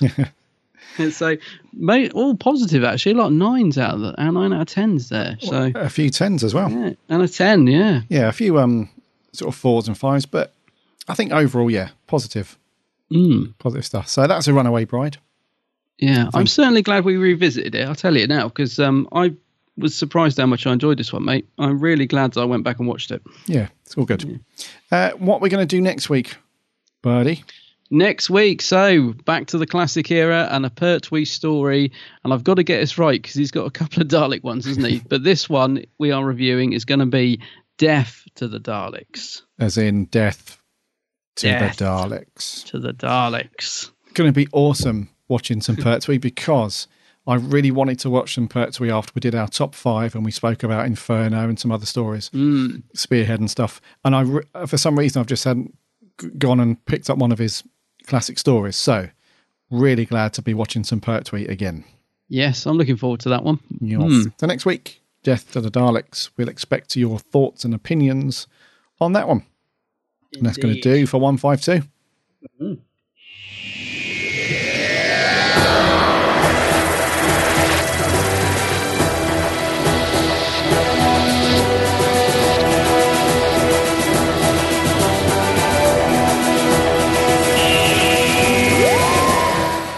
Thank you, thank you, thank you, thank you. Thanks for listening to 152 and sticking with us. It's been awesome having you on board yet again. Can't wait until next week. Yeah. Bit of classic Who. It's been good to do some classic Who. Started back with the Ark. If you haven't listened to our review of the Ark, the first Doctor story, go back to episode 151 last week. Then hear our thoughts on Mr. Hartnell. yes. Mm. yes, my child. Yeah. mm. Uh, so, yes, next week um, we'll be looking for your review. So, look out for the social post on Facebook and Twitter. And you can send an audio clip if you like. That's um, that's really cool. We love listening to your voices. So, just send it to hello at bigblueboxpodcast.co.uk or any other means that you like. It's all good. Otherwise, just, yeah, head over to Facebook and do that. Head over to the website www.bigblueboxpodcast.co.uk. Listen to all the previous episodes on there. Plus, you can link off to all the social stuff and give us a like and a follow. And you can also subscribe from there as well. There's nice big buttons in order for you to do so. Um, Big red button. Yes. So if you uh, hop over to iTunes, that's our preferred uh, platform there. Um, you can give us a, a subscribe so you never miss an episode. And if you are an iTunes listener, if you could give us a like and a review, that would be, uh, sorry, a review and a rating, sorry, that would be amazing because it really helps us a lot. Uh, also on, like most other platforms as well, if you listen to any podcast app or particular website, we're on most of them. So just give us a search on there, sure you'll find us. Also, check out Adam's channel, The Geek's Handbag. Yeah. The Geek's Handbag. Just do a search on YouTube and Facebook and Twitter and all that jazz. Uh, but yeah, his main channel is on YouTube. Loads and loads of good videos on there. Fabulous videos. You can get lost for like an hour. You, d- you like start watching YouTube, uh, Geek's Handbag YouTube channel, and it's like an hour's gone past. Where's that going? I've got some new ones on the way as well. Some good new ones coming. Yay! Yeah. Um, but yeah, so give Adam a like and a sub and all that stuff over on YouTube. All that jazz. and all that jazz. Yeah. So have a great week, everybody. Um, enjoy whatever you're doing that's Doctor Who related. We'll see you next time. My name's Gary. My name's Adam. And remember, Eh.